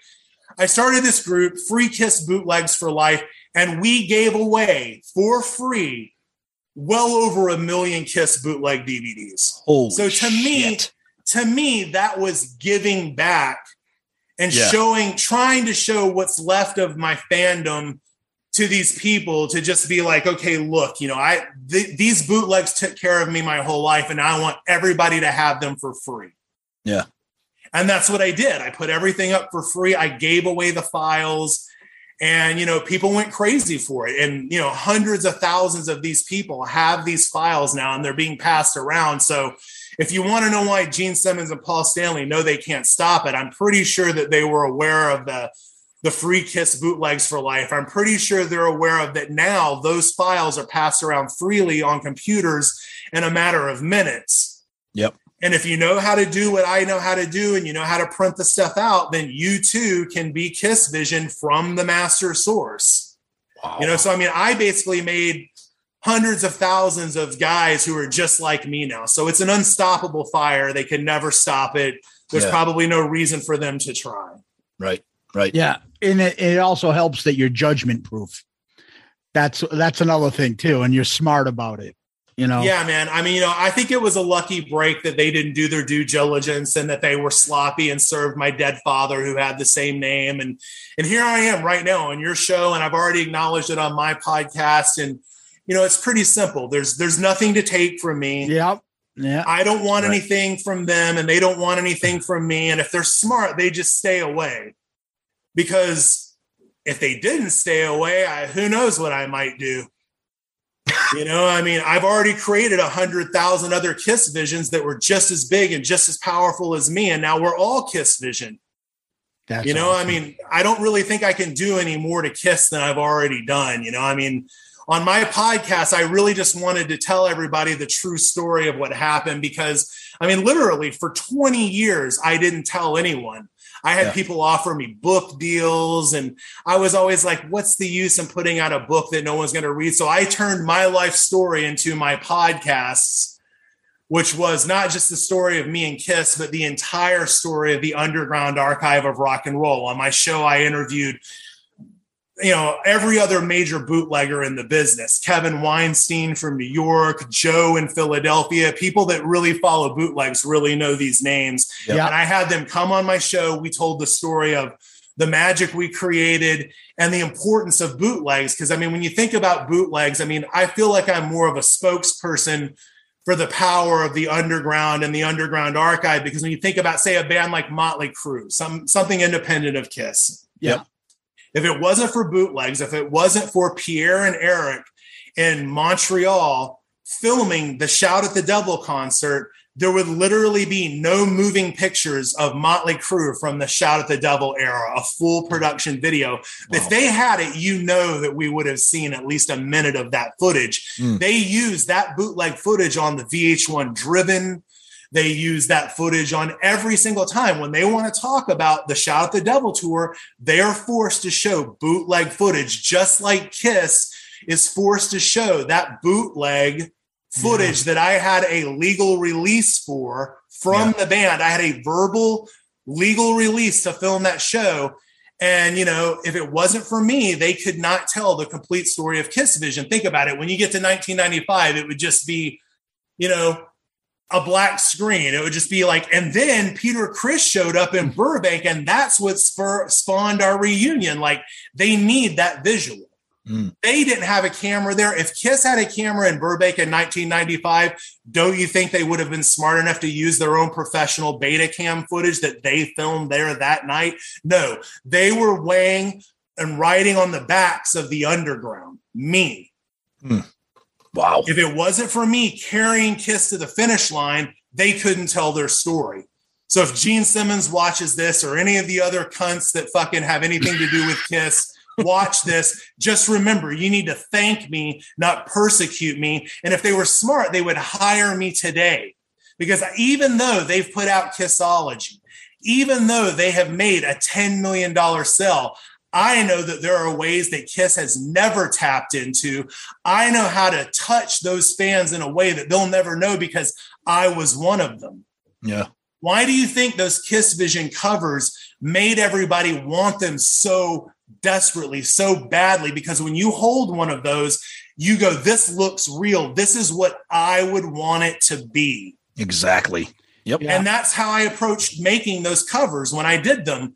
I want this to look the way it's supposed to look. hmm And if Kiss was smart, they'd hire guys like me to say, How have we not made money? What's a new way that we can make money? Because I could teach them, you know, but that costs money. And they always say, you know, Paul loves to say, Kiss doesn't do bootleg, doesn't do business with bootleggers. but in reality, they do lots of business with bootleggers. Yeah. They just don't know it.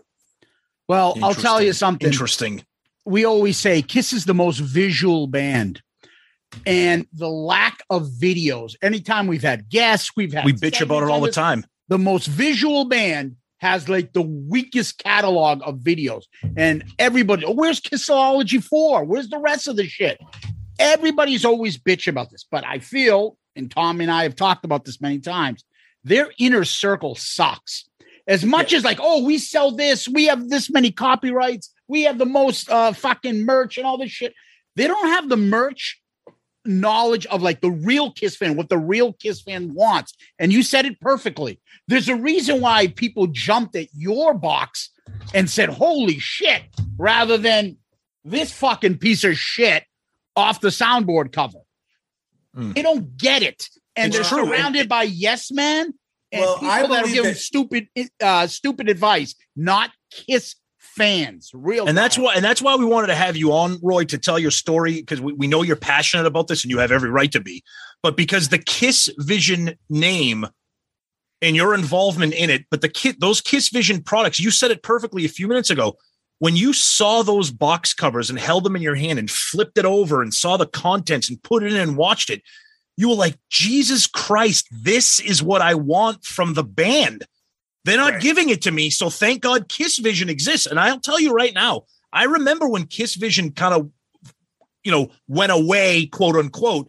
And I was like, God damn it. I mean, Kissology came out and it was a, a nice placeholder, but it wasn't Kiss Vision. Yeah. I mean, you know, I totally agree with you. And when you say that they have a lot of yes men around them and stuff, I believe that Tommy Thayer was the voice of reason for a lot of the good things that Kiss has managed to put together, like Uh, yeah, I- the second I- coming yeah, I agree with that. video. Yep. I mean, you know, because that's because he's coming from a place as a real fan. I mean, Yeah. here's the funny thing about me and Tommy Thayer. Like, I knew Tommy Thayer like when he was in Cold Gin. Yeah. Yeah. I actually booked them. sh- I booked shows for for Cold Gin in San Diego. Wow. Uh, you know, so I mean, I knew them when he was just a fan, even though he had, you know, he had it, he was had his foot in the door because of Black and Blue with Kiss, of course. But Yeah. Mhm. but I mean, I do believe that the only real fan that ever helped them in any capacity put out products that the real fans would really want was Tommy Thayer. Hmm. And you know, I mean, you know, you meet a lot of fans and they think, "Oh man, I'm the guy who should really help Kiss and really tell them what they want." But unfortunately, they didn't take a cue from the Kiss Vision remasters DVDs and say, "We don't need to sue this guy. We need to hire this motherfucker I was just going to say right that. now." Yep. Exactly. Exactly. You know, I mean, a lot of people maybe do or don't know, but uh, Curt Gooch, who is the author of the the best selling book uh, "Kiss Alive Forever," which is an amazing masterpiece book, and We have it. everybody uses it as a reference in a Bible. And you know, I Yep. have actually known Curt Gooch since I was 17 years old. Gooch, Okay. Curt, Curt Gooch is actually the guy that taught me how to film bootlegs Oh, okay. he he showed me how to get cameras in. Like i had never filmed. He filmed before me. I mean he on he was on my podcast and we did a video called i was a teenage bootlegger. Okay. and uh, we told the story of how he filmed shows back when he was 15 16 17 now he's gone on and done many legitimate projects and you know and i don't want to mess up his gig you know by divulging too much even though i probably have here today. But i mean you know it's just like kiss doesn't know that curt gooch works for them really but Yeah. he does Yeah. he's the guy that they go to when they wanted to put together the new A&E special, Curt Gooch. When they wanted to put together Kissology, Curt Gooch. I walked into Curt's house. He's got a giant pla- uh, diamond status award for Kissology on his wall that is 10 foot tall, that only two in the world exist. One was made out to Gene Simmons, and one was made out to Curt Gooch. nice. Kiss Kiss can say every day that they don't work with bootleggers, but Curt Gooch was a bootlegger when he was just a kid. So Yeah. therefore, Kiss does indeed work with bootleggers, and they rely on bootleggers to light the way for them to make their money. And if anybody from Kiss, you know, is just, hey man, I'm still hireable.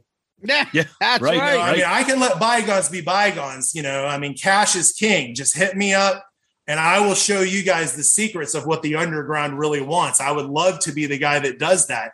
I would love for things to be better between me and Kiss. You know, I mean, like I will always miss the fandom that I did have at one time. Okay. I mean, Mm. but unfortunately, knowing them as humans and not as Kiss, like I said, when you look at Kiss, it's like seeing Mickey Mouse or Goofy at Disneyland. You love Kiss. Like I love the visual of Kiss. I love everything that they did. But what's happening now to me is mostly sad. You know, I mean, like I, I do still follow Kiss. I do. Yeah. I'm aware of every single thing that they do, but it, it's like it's like a car wreck. You don't want to look and see the dead body, but you have to. And I like to peek around the door every now and then and be like, oh my God, these motherfuckers are still despair, you know, being a disgrace to the name Kiss. Mm. When are they going to stop? Like, when, Yeah. what is it going to take? You know, I mean, like, here we are. And, you know, the pandemic to me has sort of given them a little bit of a way to make maybe everybody will forget that we promised we were going to quit. It's true. Yes, the pandemic was actually a little breath of life for them, ironically, to keep their career continuing because that final show was supposed to be last summer in New York. Yeah, I mean, who knows if there'll ever be a final show? I I truly true, believe yeah. that when Kiss when Kiss stops, that it will you know touring that they will continue to do some types of appearances to Yep. continue to milk the name because that's what they do. Yep. And and another thing too, I mean, even though I said that I could be hired and help Kiss make money, I mean, in reality, dude, I got to say it's all disgusting to me. And when is enough enough? It's a good question. Zeus, You know, I know one- that their their mentality is that's what losers say who have never made money. Gene likes to say that's people that don't understand, you know, capitalism and money and the power of the dollar. But it's just like, no, man. There's a thing called couth. There's a thing called, you know, self respect, and you guys have lost that a long time ago. And they they're proud of it. You know, I mean, and, I, and now I, I like to say I've been free of the oppression of Kiss collectibles for many years. Hmm. And I, you know, I don't I don't support their products anymore. So, you know, I mean, they don't really have to worry about me. I don't have anything to do with Kiss, and Kiss doesn't have anything to do with me. Yeah. You know, I mean, but that's probably it in a nutshell, man. I mean, Yeah. Zeus, you had one more question. Yeah, I just want and uh, it's funny because Curt had reached out to us if he could use some of our footage because we did an episode on the end of the road coming up when they first announced the tour. We had just started, and he had reached out to us and said, "Hey, can I use some of your footage? Do you have anything uh, for this biography that's coming up?" That was way, you know, as as the beginning stages of this. And you remember not me and you, Tom. I'm like, isn't that the isn't that the release police guy? That's what we used to that, that Yeah. that's what we used to call. Yeah. When we were talking, we we we we have Curt's book. We love him, but we call him the release police as a joke because every time Kiss says, "Oh, on this day in 1976, Kiss did this," Curt will get on Facebook and be like, "Wrong. It was this date." We're like, "How the hell does he know all this shit?" well, I mean, let me tell you, I got to say right off the bat, I mean, you know, I'll tell you the truth about Curt, sure. but I, you know, I mean, dude, I mean, I love Curt Gooch. He's Yeah. a great, a great person to know, and we've known each other since we were kids. And you know, it was shocking to a lot of people when he came on my podcast. They were like, "He really does know him. This is really true." And we told all the stories on the show Yeah. and everything. But I will always remember that back in 96, 97, when they were doing the reunion tour, Gooch would be going to libraries in all these cities, interviewing any person that had anything to do with Kiss and doing his due diligence and becoming the authority on Kiss that he is. Yeah. And I respect that like to the highest levels, you know. Oh, I mean, absolutely. yeah. We were just having fun every because Yeah. you could count on a, an official Kiss Facebook post celebrating, you know, the anniversary of, you know, Alive. And then there'd be the Curt Gooch comment, and it would just make us chuckle. You know, I mean, he's a good guy and he knows his shit. We have his book and we use it a lot for a resource. But it was just something, you know, I mean, God would love to have Curt on the show to talk about that, you know? Well, a lot Uh, of the fans actually like to call him cunt Gooch. oh, Jesus. You know, I mean, I Yeah, know. I mean, honestly, I mean, I, the, the bottom line is is that he's, you know, he's he's loved by many and hated by just as many. Yeah. You know, and I mean, it's probably because he has things that they want. Yeah. I mean, yeah. Curt has acquired some of the only footage that, and you know, all of his stuff is film. And Okay, can actually be scanned to 1080. Now, a lot of the Oh, things that he owns are Yeah. fan films that were shot from the audience. And he's the guy who did all the work, and he's the guy who deserves to get paid for it. Yeah. And I know that he's still milking Kiss. I'm sure he got paid a pretty penny for Manny for using the footage that he allowed them to use. Yep. But you know, that was a great opportunity for Curt Gooch to prove that he is what he says he is and he has what he says he has. Just like, you know, me doing a lot of the things I've done, I finally got a chance to prove that I was who I said I was. And I really did do all of those things because when it comes to me and Kiss and me and Curt and people in you know, Kiss in general, like a lot of people can tell their Kiss story and it's kind of like, oh man, I caught a fish this big, but I really did catch a fish this big. You know what Yeah. I mean? Like, Yeah, yeah. I filmed Kiss. I'm the guy who helped them put their legacy where it was, whether they liked it or not. And that's Nice. the beauty of the underground, man. I mean, you know, we don't ask for we don't ask for permission. We ask for forgiveness. I like it. I like it. and you know, there's a, there's you know, it's easier to do just that. You know, I mean, you Yeah. just ask for forgiveness is much easier to ask for permission because red tape and litigation and rights holders and all that bullshit that goes with putting out official releases is what has ruined fandom and real rock and roll. And if it wasn't for the underground, we wouldn't have what we wanted. Bottom line. It's a great way to wrap it up. Roy, before we let you go, do you have are you doing anything right now that people can kind of get involved? You you see, I see you got a little shit eating grin on your face. I'm I'm Um, I'm asking you, I'm not telling anybody anything. Yeah, Roy wink, Dam. wink. Roy Dam will always be around in some capacity, even if it's not me. You'll always know that it's me. I mean, uh, you know, I will always have my foot firmly placed in the underground and giving people what they want in some way. But you know, I mean, I just, you know, I just have this thing about giving people what they want. In fact, Yep. and one of the other things before I go, they said in that lawsuit that I had a very abrasive attitude when it comes to intellectual property rights. and, you know, I mean, it's not really abrasive. It's just more like I'm not putting up with any shit and, you know, sue me all day because I don't care. You'll never get anything. Nice. Roy, we can't thank you enough. This has been absolutely one of our uh, most interesting, and uh, I, I can't wait for everybody to hear this. So we can't thank you enough for taking some time and telling us uh, a really unique story that not a lot of people know. So again, thank you. We've had you for about an hour, and we really appreciate the time. Thank you so much for hooking up with us. All right. Thanks a lot, guys. It's Roy, fun to be thank Tell you very much. story. All right, Awesome. Roy. Thank Have you, buddy. one. All right, We you too. Appreciate it. Bye bye.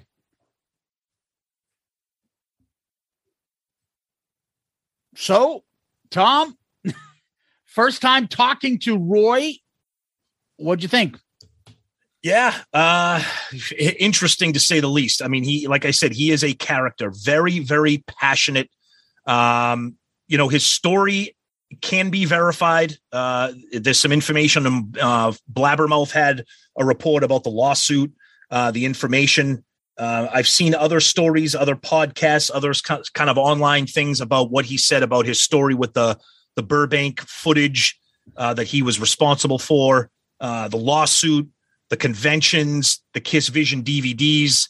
Uh, you know, again, you're going to make your judgment based on this interview. Uh, again, he said some pretty kind of explosive things. His opinions are obviously very, very strong about where he stands in terms of what he did and Paul and Gene and how he feels about the band, how he feels about himself as a Kiss fan.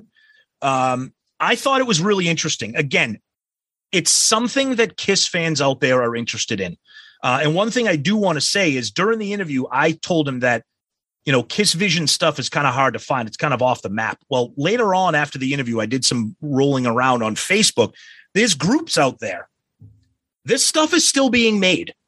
Uh, and as he said, it's kind of hard to stop it from being made. It's not 2003 anymore. It's 2022.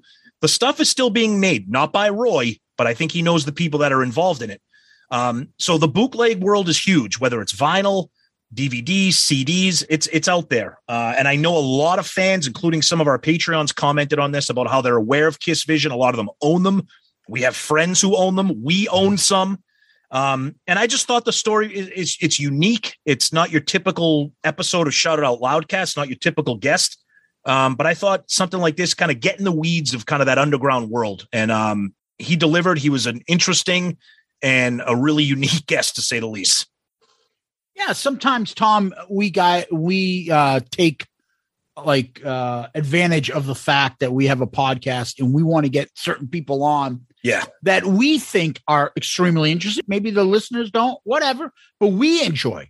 Yeah. Hal Sparks for me was one. I always find him fascinating and funny, and I enjoy his commentary on online, social media. And he's a huge Kiss fan. I Yep. don't know if people can like it, but from the uh, episode reaction and downloads, you did. Uh, this one was one for Tom. I'm not a big bootlegger. I don't get into live bootlegs and things like that. Uh, I don't. Uh, I, I had one Kiss Vision. I'm fucking still pissed that I have the box, but I can't find the fucking DVD. The You might- Winterland one. You might have a new version coming soon. Yeah. from what I, from what I heard. Yeah. And um, but I remember you and Casada. Yep. When you know, one time had this conversation and he showed us, and he has like fucking every Kiss Vision thing there is. Yep. He's got this huge collection. And I remember you guys talking about this. I'm like, yeah, I remember seeing some of this stuff, but I, you know, I didn't even go went to Kiss conventions. I didn't know any about this stuff. This is something right up your alley. And you know, he is an absolute character. The best way I would describe him would it'd be like raw. Like, I was going to say the exact same no thing. filter, Yep. raw, and you know he used the word underground. He ain't fucking shitting you. No. So you know I get to put on my uh, uh, attorney hat when he starts talking about. Yeah, they couldn't find me. They served my dad. I'm like, okay, improper service. You're gonna knock out any lawsuit from that, okay? And then he's like, yeah, I got nothing in my name, not, no cars, nothing. I'm like, yep. So you're judgment proof. Yep, yep. And my mind is going. So you're like uh, Rachel Gordon, right? Like you got nothing. So you, you good luck kids finding you. And when they do, good luck them getting something from you. So I, I find that shit fascinating. He is a very much a character, pretty true to himself. He believes his stuff wholeheartedly. Whether you guys or I or Tom are agree with him and his philosophy 100%, eh, I don't know. I mean, you know, I, I understand where he's coming from when he says about artistry and the bootleggers and things like that. The way I see it is like those bootlegs that footage of stuff that nobody else has and nobody has it as good as he did in the old days. Those are priceless and He's those right. should be rewarded financially. Yeah. But I, I do see the point of the band. What good is me putting out a fucking album if people can buy it and get it for free? So I, I understand that. And then you do have that conflict that you're trying to be like, uh, you're trying to be like a rock and roll is always about rebellion and fucking going against society and the knee in the in the um in the rules. And then you come up with uh Napster and Metallica. Yep. Mm, That made Metallica very uncool. Gene Simmons going to conventions and fucking with the police and shit. That is very uncool. Yep. At some point, you see the artist complain because now you get shit like Spotify, which I can't fucking stand. And I'm with people, I'm with the artist. I buy CDs. Tom buys vinyls. Like I want the physical copy, and I and I enjoy giving the artists their money. I believe in that shit. But there's also the stuff that Roy was doing. He should have been compensated for that shit. And um, I, you know, I, I believe he's 100% sincere. There's no bullshit in what he's saying. No, no. And it was interesting too. Again, coming from kind of like the bootlegger or the the you know, the Facebook auction stuff. The name Phil Elliott. Phil Elliott did a, a Facebook auction last night. He's been around for years in the in the convention circuit. Uh, he's on the cruise every year. He does Facebook auctions all the time. You heard his name mentioned in Roy's story. Um, one of the most fascinating parts of his story, and we can decide the veracity of his story. I'm sorry, big word. Uh, back up uh, we can we can you know debate the the truthfulness of the story is that the timeline is right where once kiss vision got shut down kiss released the kissology dvd box sets so i thought that was kind of an interesting an interesting take on the story was that they wanted those kiss vision things stopped so that they could go sell 10 million copies of kissology volume 1 2 and 3 And the other great part was that the fact that he kind of tips his hat to Tommy. So as bad as Kiss is not understanding the fans and not getting it, Yeah. he's like, can you imagine uh, when he's explaining this? Like, no, Tommy's not as bad. Tommy actually helped. Tommy put the visual. I'm like, imagine if Tommy wasn't there.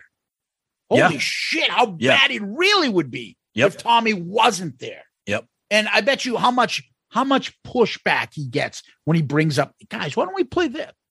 No. I'm not Yeah. fucking saying another word. It's true. You know, and things like that. And I and I and I, I enjoyed that. the other part, we didn't know that shit was coming. You Oh, know no. the part in the middle where he was talking about somebody fucking ratting on them. Yeah, An- an- another show that people have heard of. Uh, we didn't we didn't know where he was going with that. So uh, what the fuck? if you if we if we ever release the video footage of this, uh, the looks on our faces and reactions when he went down that rabbit hole was uh, quite don't be the fucking uh second rat. Oh, they were fucking shit. on. We weren't doing shit. We didn't know that was coming. Oh no, no, no, no, no, no, no. But, But again, Roy. But again, Roy was a character, very, very passionate. You know, you you you listen to his story, you you take it for what it is. Um, and and to be honest with you, I'd really be interested whether you guys want to send us emails or or, or private DMs. What's your experience with Kiss Vision? Do you know Roy? Are you are you aware of his story? Have you had any involvement with him or any of the names he mentions, any of the players? Um, again, I, I find this stuff fascinating. You know, I'm a merch guy, I'm a bootleg guy.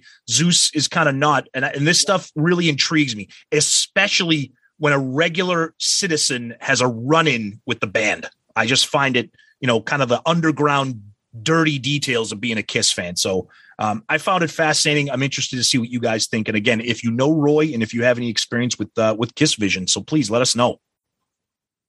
yeah, Tom. Uh, what we do next? We go and do our question of the week. And our question of the week, again, is brought to us by our good friend, Patreon and Shout It Out Loudcast fan, Joe Decker, and his company, Fusion Tech Data and Electric. This week's question of the week is brought to you by Fusion Tech Data and Electric. Fusion Tech is a recognized communications contractor specializing in the construction, splicing, testing, and documentation of all types of fiber optic networks. Along with that, Fusion Tech Electric can service all of your electrical construction needs, commercial, industrial, and utility, as well as electrical substation work at all UPS and DC power plant installation. Fusion Tech currently operates throughout the five boroughs of New York City, as well as New Jersey and the tri state area, providing union labor with IBEW Local 3 in New York City and IBEW Local 164 and Local 102 in New Jersey. For more information about Fusion Tech, visit their website at fusiontech llc.com or call them at 973 650 1357. Yeah, Fusion Tech and Joe Decker. Yes, we love Joe. Patreon superstar. That's right. Um, give them some love. Make sure you guys go visit them. Check out their website, especially if you're in the tri-state area. And uh, we really appreciate it. Thank you. Absolutely. And our question of the week comes from Anthony on Facebook. And he qu- just quickly says Recently in the news, Paul commented on Kiss Meets the Phantom of the Park for the first time in a million years.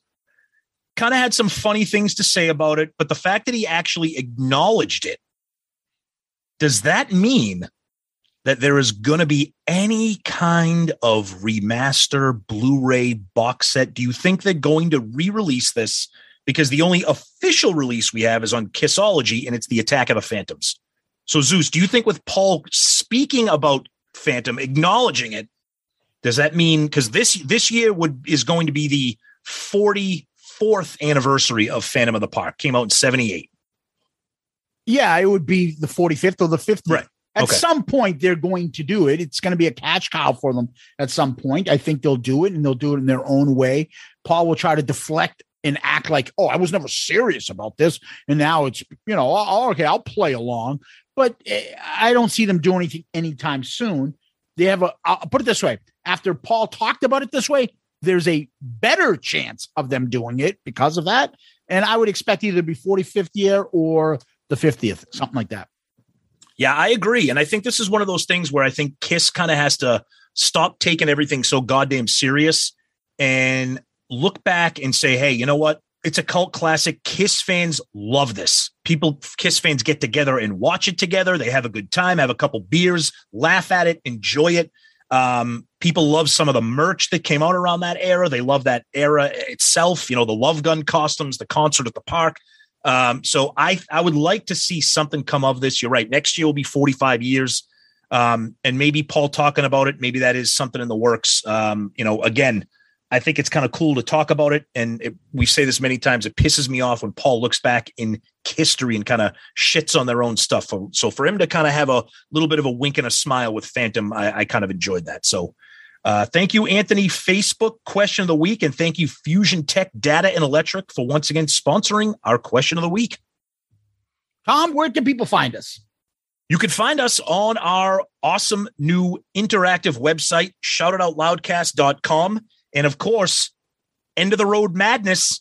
We're in the thick of it right now. By the time you hear this, we're going to be in the middle or done with round two, depending on when you hear this. So the tournament's ongoing. Polls are on our website. They're on Twitter. We got brackets. Uh, it's an exciting time for Shout Out Loudcast for Kiss fans and for our website. So please check us out there. Uh, there are ways for you to send us messages and comment on everything. So it's shoutitoutloudcast.com. And of course, our email, shoutoutloudcast at gmail.com. You can please email us. As you know, we read them, we talk about them. Uh, so please do that. And of course, our social media Twitter, Facebook, Instagram, all of them. We're very interactive. You can send us DMs on that. Please check us out. Uh, hopefully, you're already following us on all three. Uh, and again, our wonderful Patreon family. We want to thank Jeff Kinsley for joining the party. Uh, he's our newest member, so please check that out, patreon.com. You can download the Patreon app, search for us. Uh, we got a lot of fun things coming up. As we said, you guys helped create the tournament. We got ARC. We got a drunk live cast coming up, maybe with uh, the demon tier soon. We're going to let you guys know what's going on with that. Uh, so please check that out. And of course, we're part of the wonderful Pantheon podcast network of shows. Check those out. We're proud to be part of that. Tons of great shows, all different genres. So check them out too. You can go to pantheonpodcast.com. You'll find us and a bunch of other great shows you should check out. Yeah, Tom, we always like when people give us DM on Twitter, Facebook, Instagram. We appreciate those. We try to get back to as many people as we can, but unfortunately, uh, feedback is, uh, as you can tell from the beginning of the episode, is gotten uh, pretty out of hand, and that's a good thing. It's a good problem to have. Yeah, exactly. And our YouTube YouTube. Subscriptions are uh I, I, you know I was talking about getting to 500 we're way past that now our next goal 600 get us there by subscribing to our channel uh and we get our feedback on YouTube is so much more than it used to be yeah uh, the comments there the interactions the downloads the views the actual um subscriptions please continue that and then the other thing we always ask that you uh, do for us is give us one of those five star star child reviews on Apple, iTunes, Spotify, Facebook, uh, podchaser.com. Uh, there's another one out there that we uh, want uh, you guys to, you know, if you start listening to, you can give us uh, reviews on and that is Good Pods. Yes, That's another upcoming podcast app. Yep. Good Pods. Check that out. yeah, you can use that to listen to your downloads and uh, find us on there. And if you can, give us a, a five star uh, review there as well. Again, I like to repeat now the website where you can keep up with all the March Madness tournament updates. You can look at the prior polls and see how the hell people are that insane to knock let's put the X in sex out early. Because All American Man's better. Oh my God. There is some, I think it's winning right now too. Unbelievable. That song is so fucking out of nowhere coming on strong. But I know. Anyway, the you want to catch up on all the March March Madness uh, stuff? Go to the website. Uh, there's tons of stuff for you guys to review. You can look at the rankings, the reviews, everything. ARC, Zeppelin, you name it, it's on the website. And if you want to, feel free to email us at shoutitoutloudcast at gmail.com. Shout it out loudcast at gmail.com. Uh, we, lo- we, we always read the emails. Uh, and uh, most of the time we'll read them on the air. So thank you guys. Uh, and Tom, what we like to do next is uh, give us some uh, famous last words, lyrics from Kiss albums. Oh, yeah. Well, I tie you to the rings. I feel your fever rise.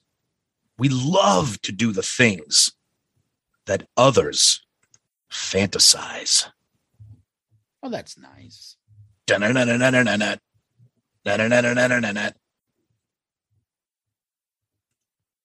Dun-dun-dun-dun-dun-dun. Dun-dun-dun-dun-dun-dun. Cause I'm the kind of guy who likes getting high, getting high and dry.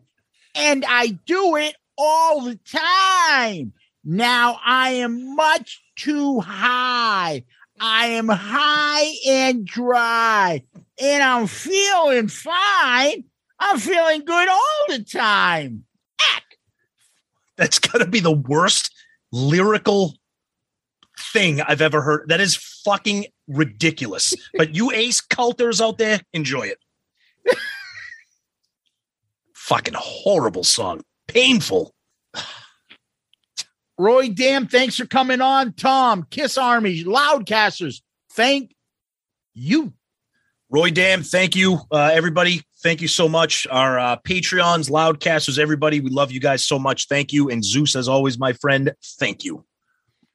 Peace out, Girl Scout. And I hope that their first child be a masculine child. It's NFL draft season, and that means it's time to start thinking about fantasy football. FantasyPoints.com features industry leading experts and prognosticators using proprietary hand charted data to help you score more fantasy points. FantasyPoints.com is the place to go for whatever kind of fantasy football you play. Whether you play fantasy football, daily fantasy sports, or do a little bit of everything, Fantasy Points has the meticulously researched content to guide you to victory. And why wait for the fall? Fantasy Points also covers the new spring football league, the UFL. Join the guru, John Hansen, Scott Barrett, Joe Dolan, and other massive names in the fantasy football universe with an exclusive offer. Use code Pantheon for 15% off any fantasy points package, including the all in package, with access to every article, tool, and data nugget that Fantasy Points has to offer. That's fantasypoints.com and code Pantheon for 15% off at Fantasy Points. Fantasypoints.com. Code Pantheon. Score more fantasy points.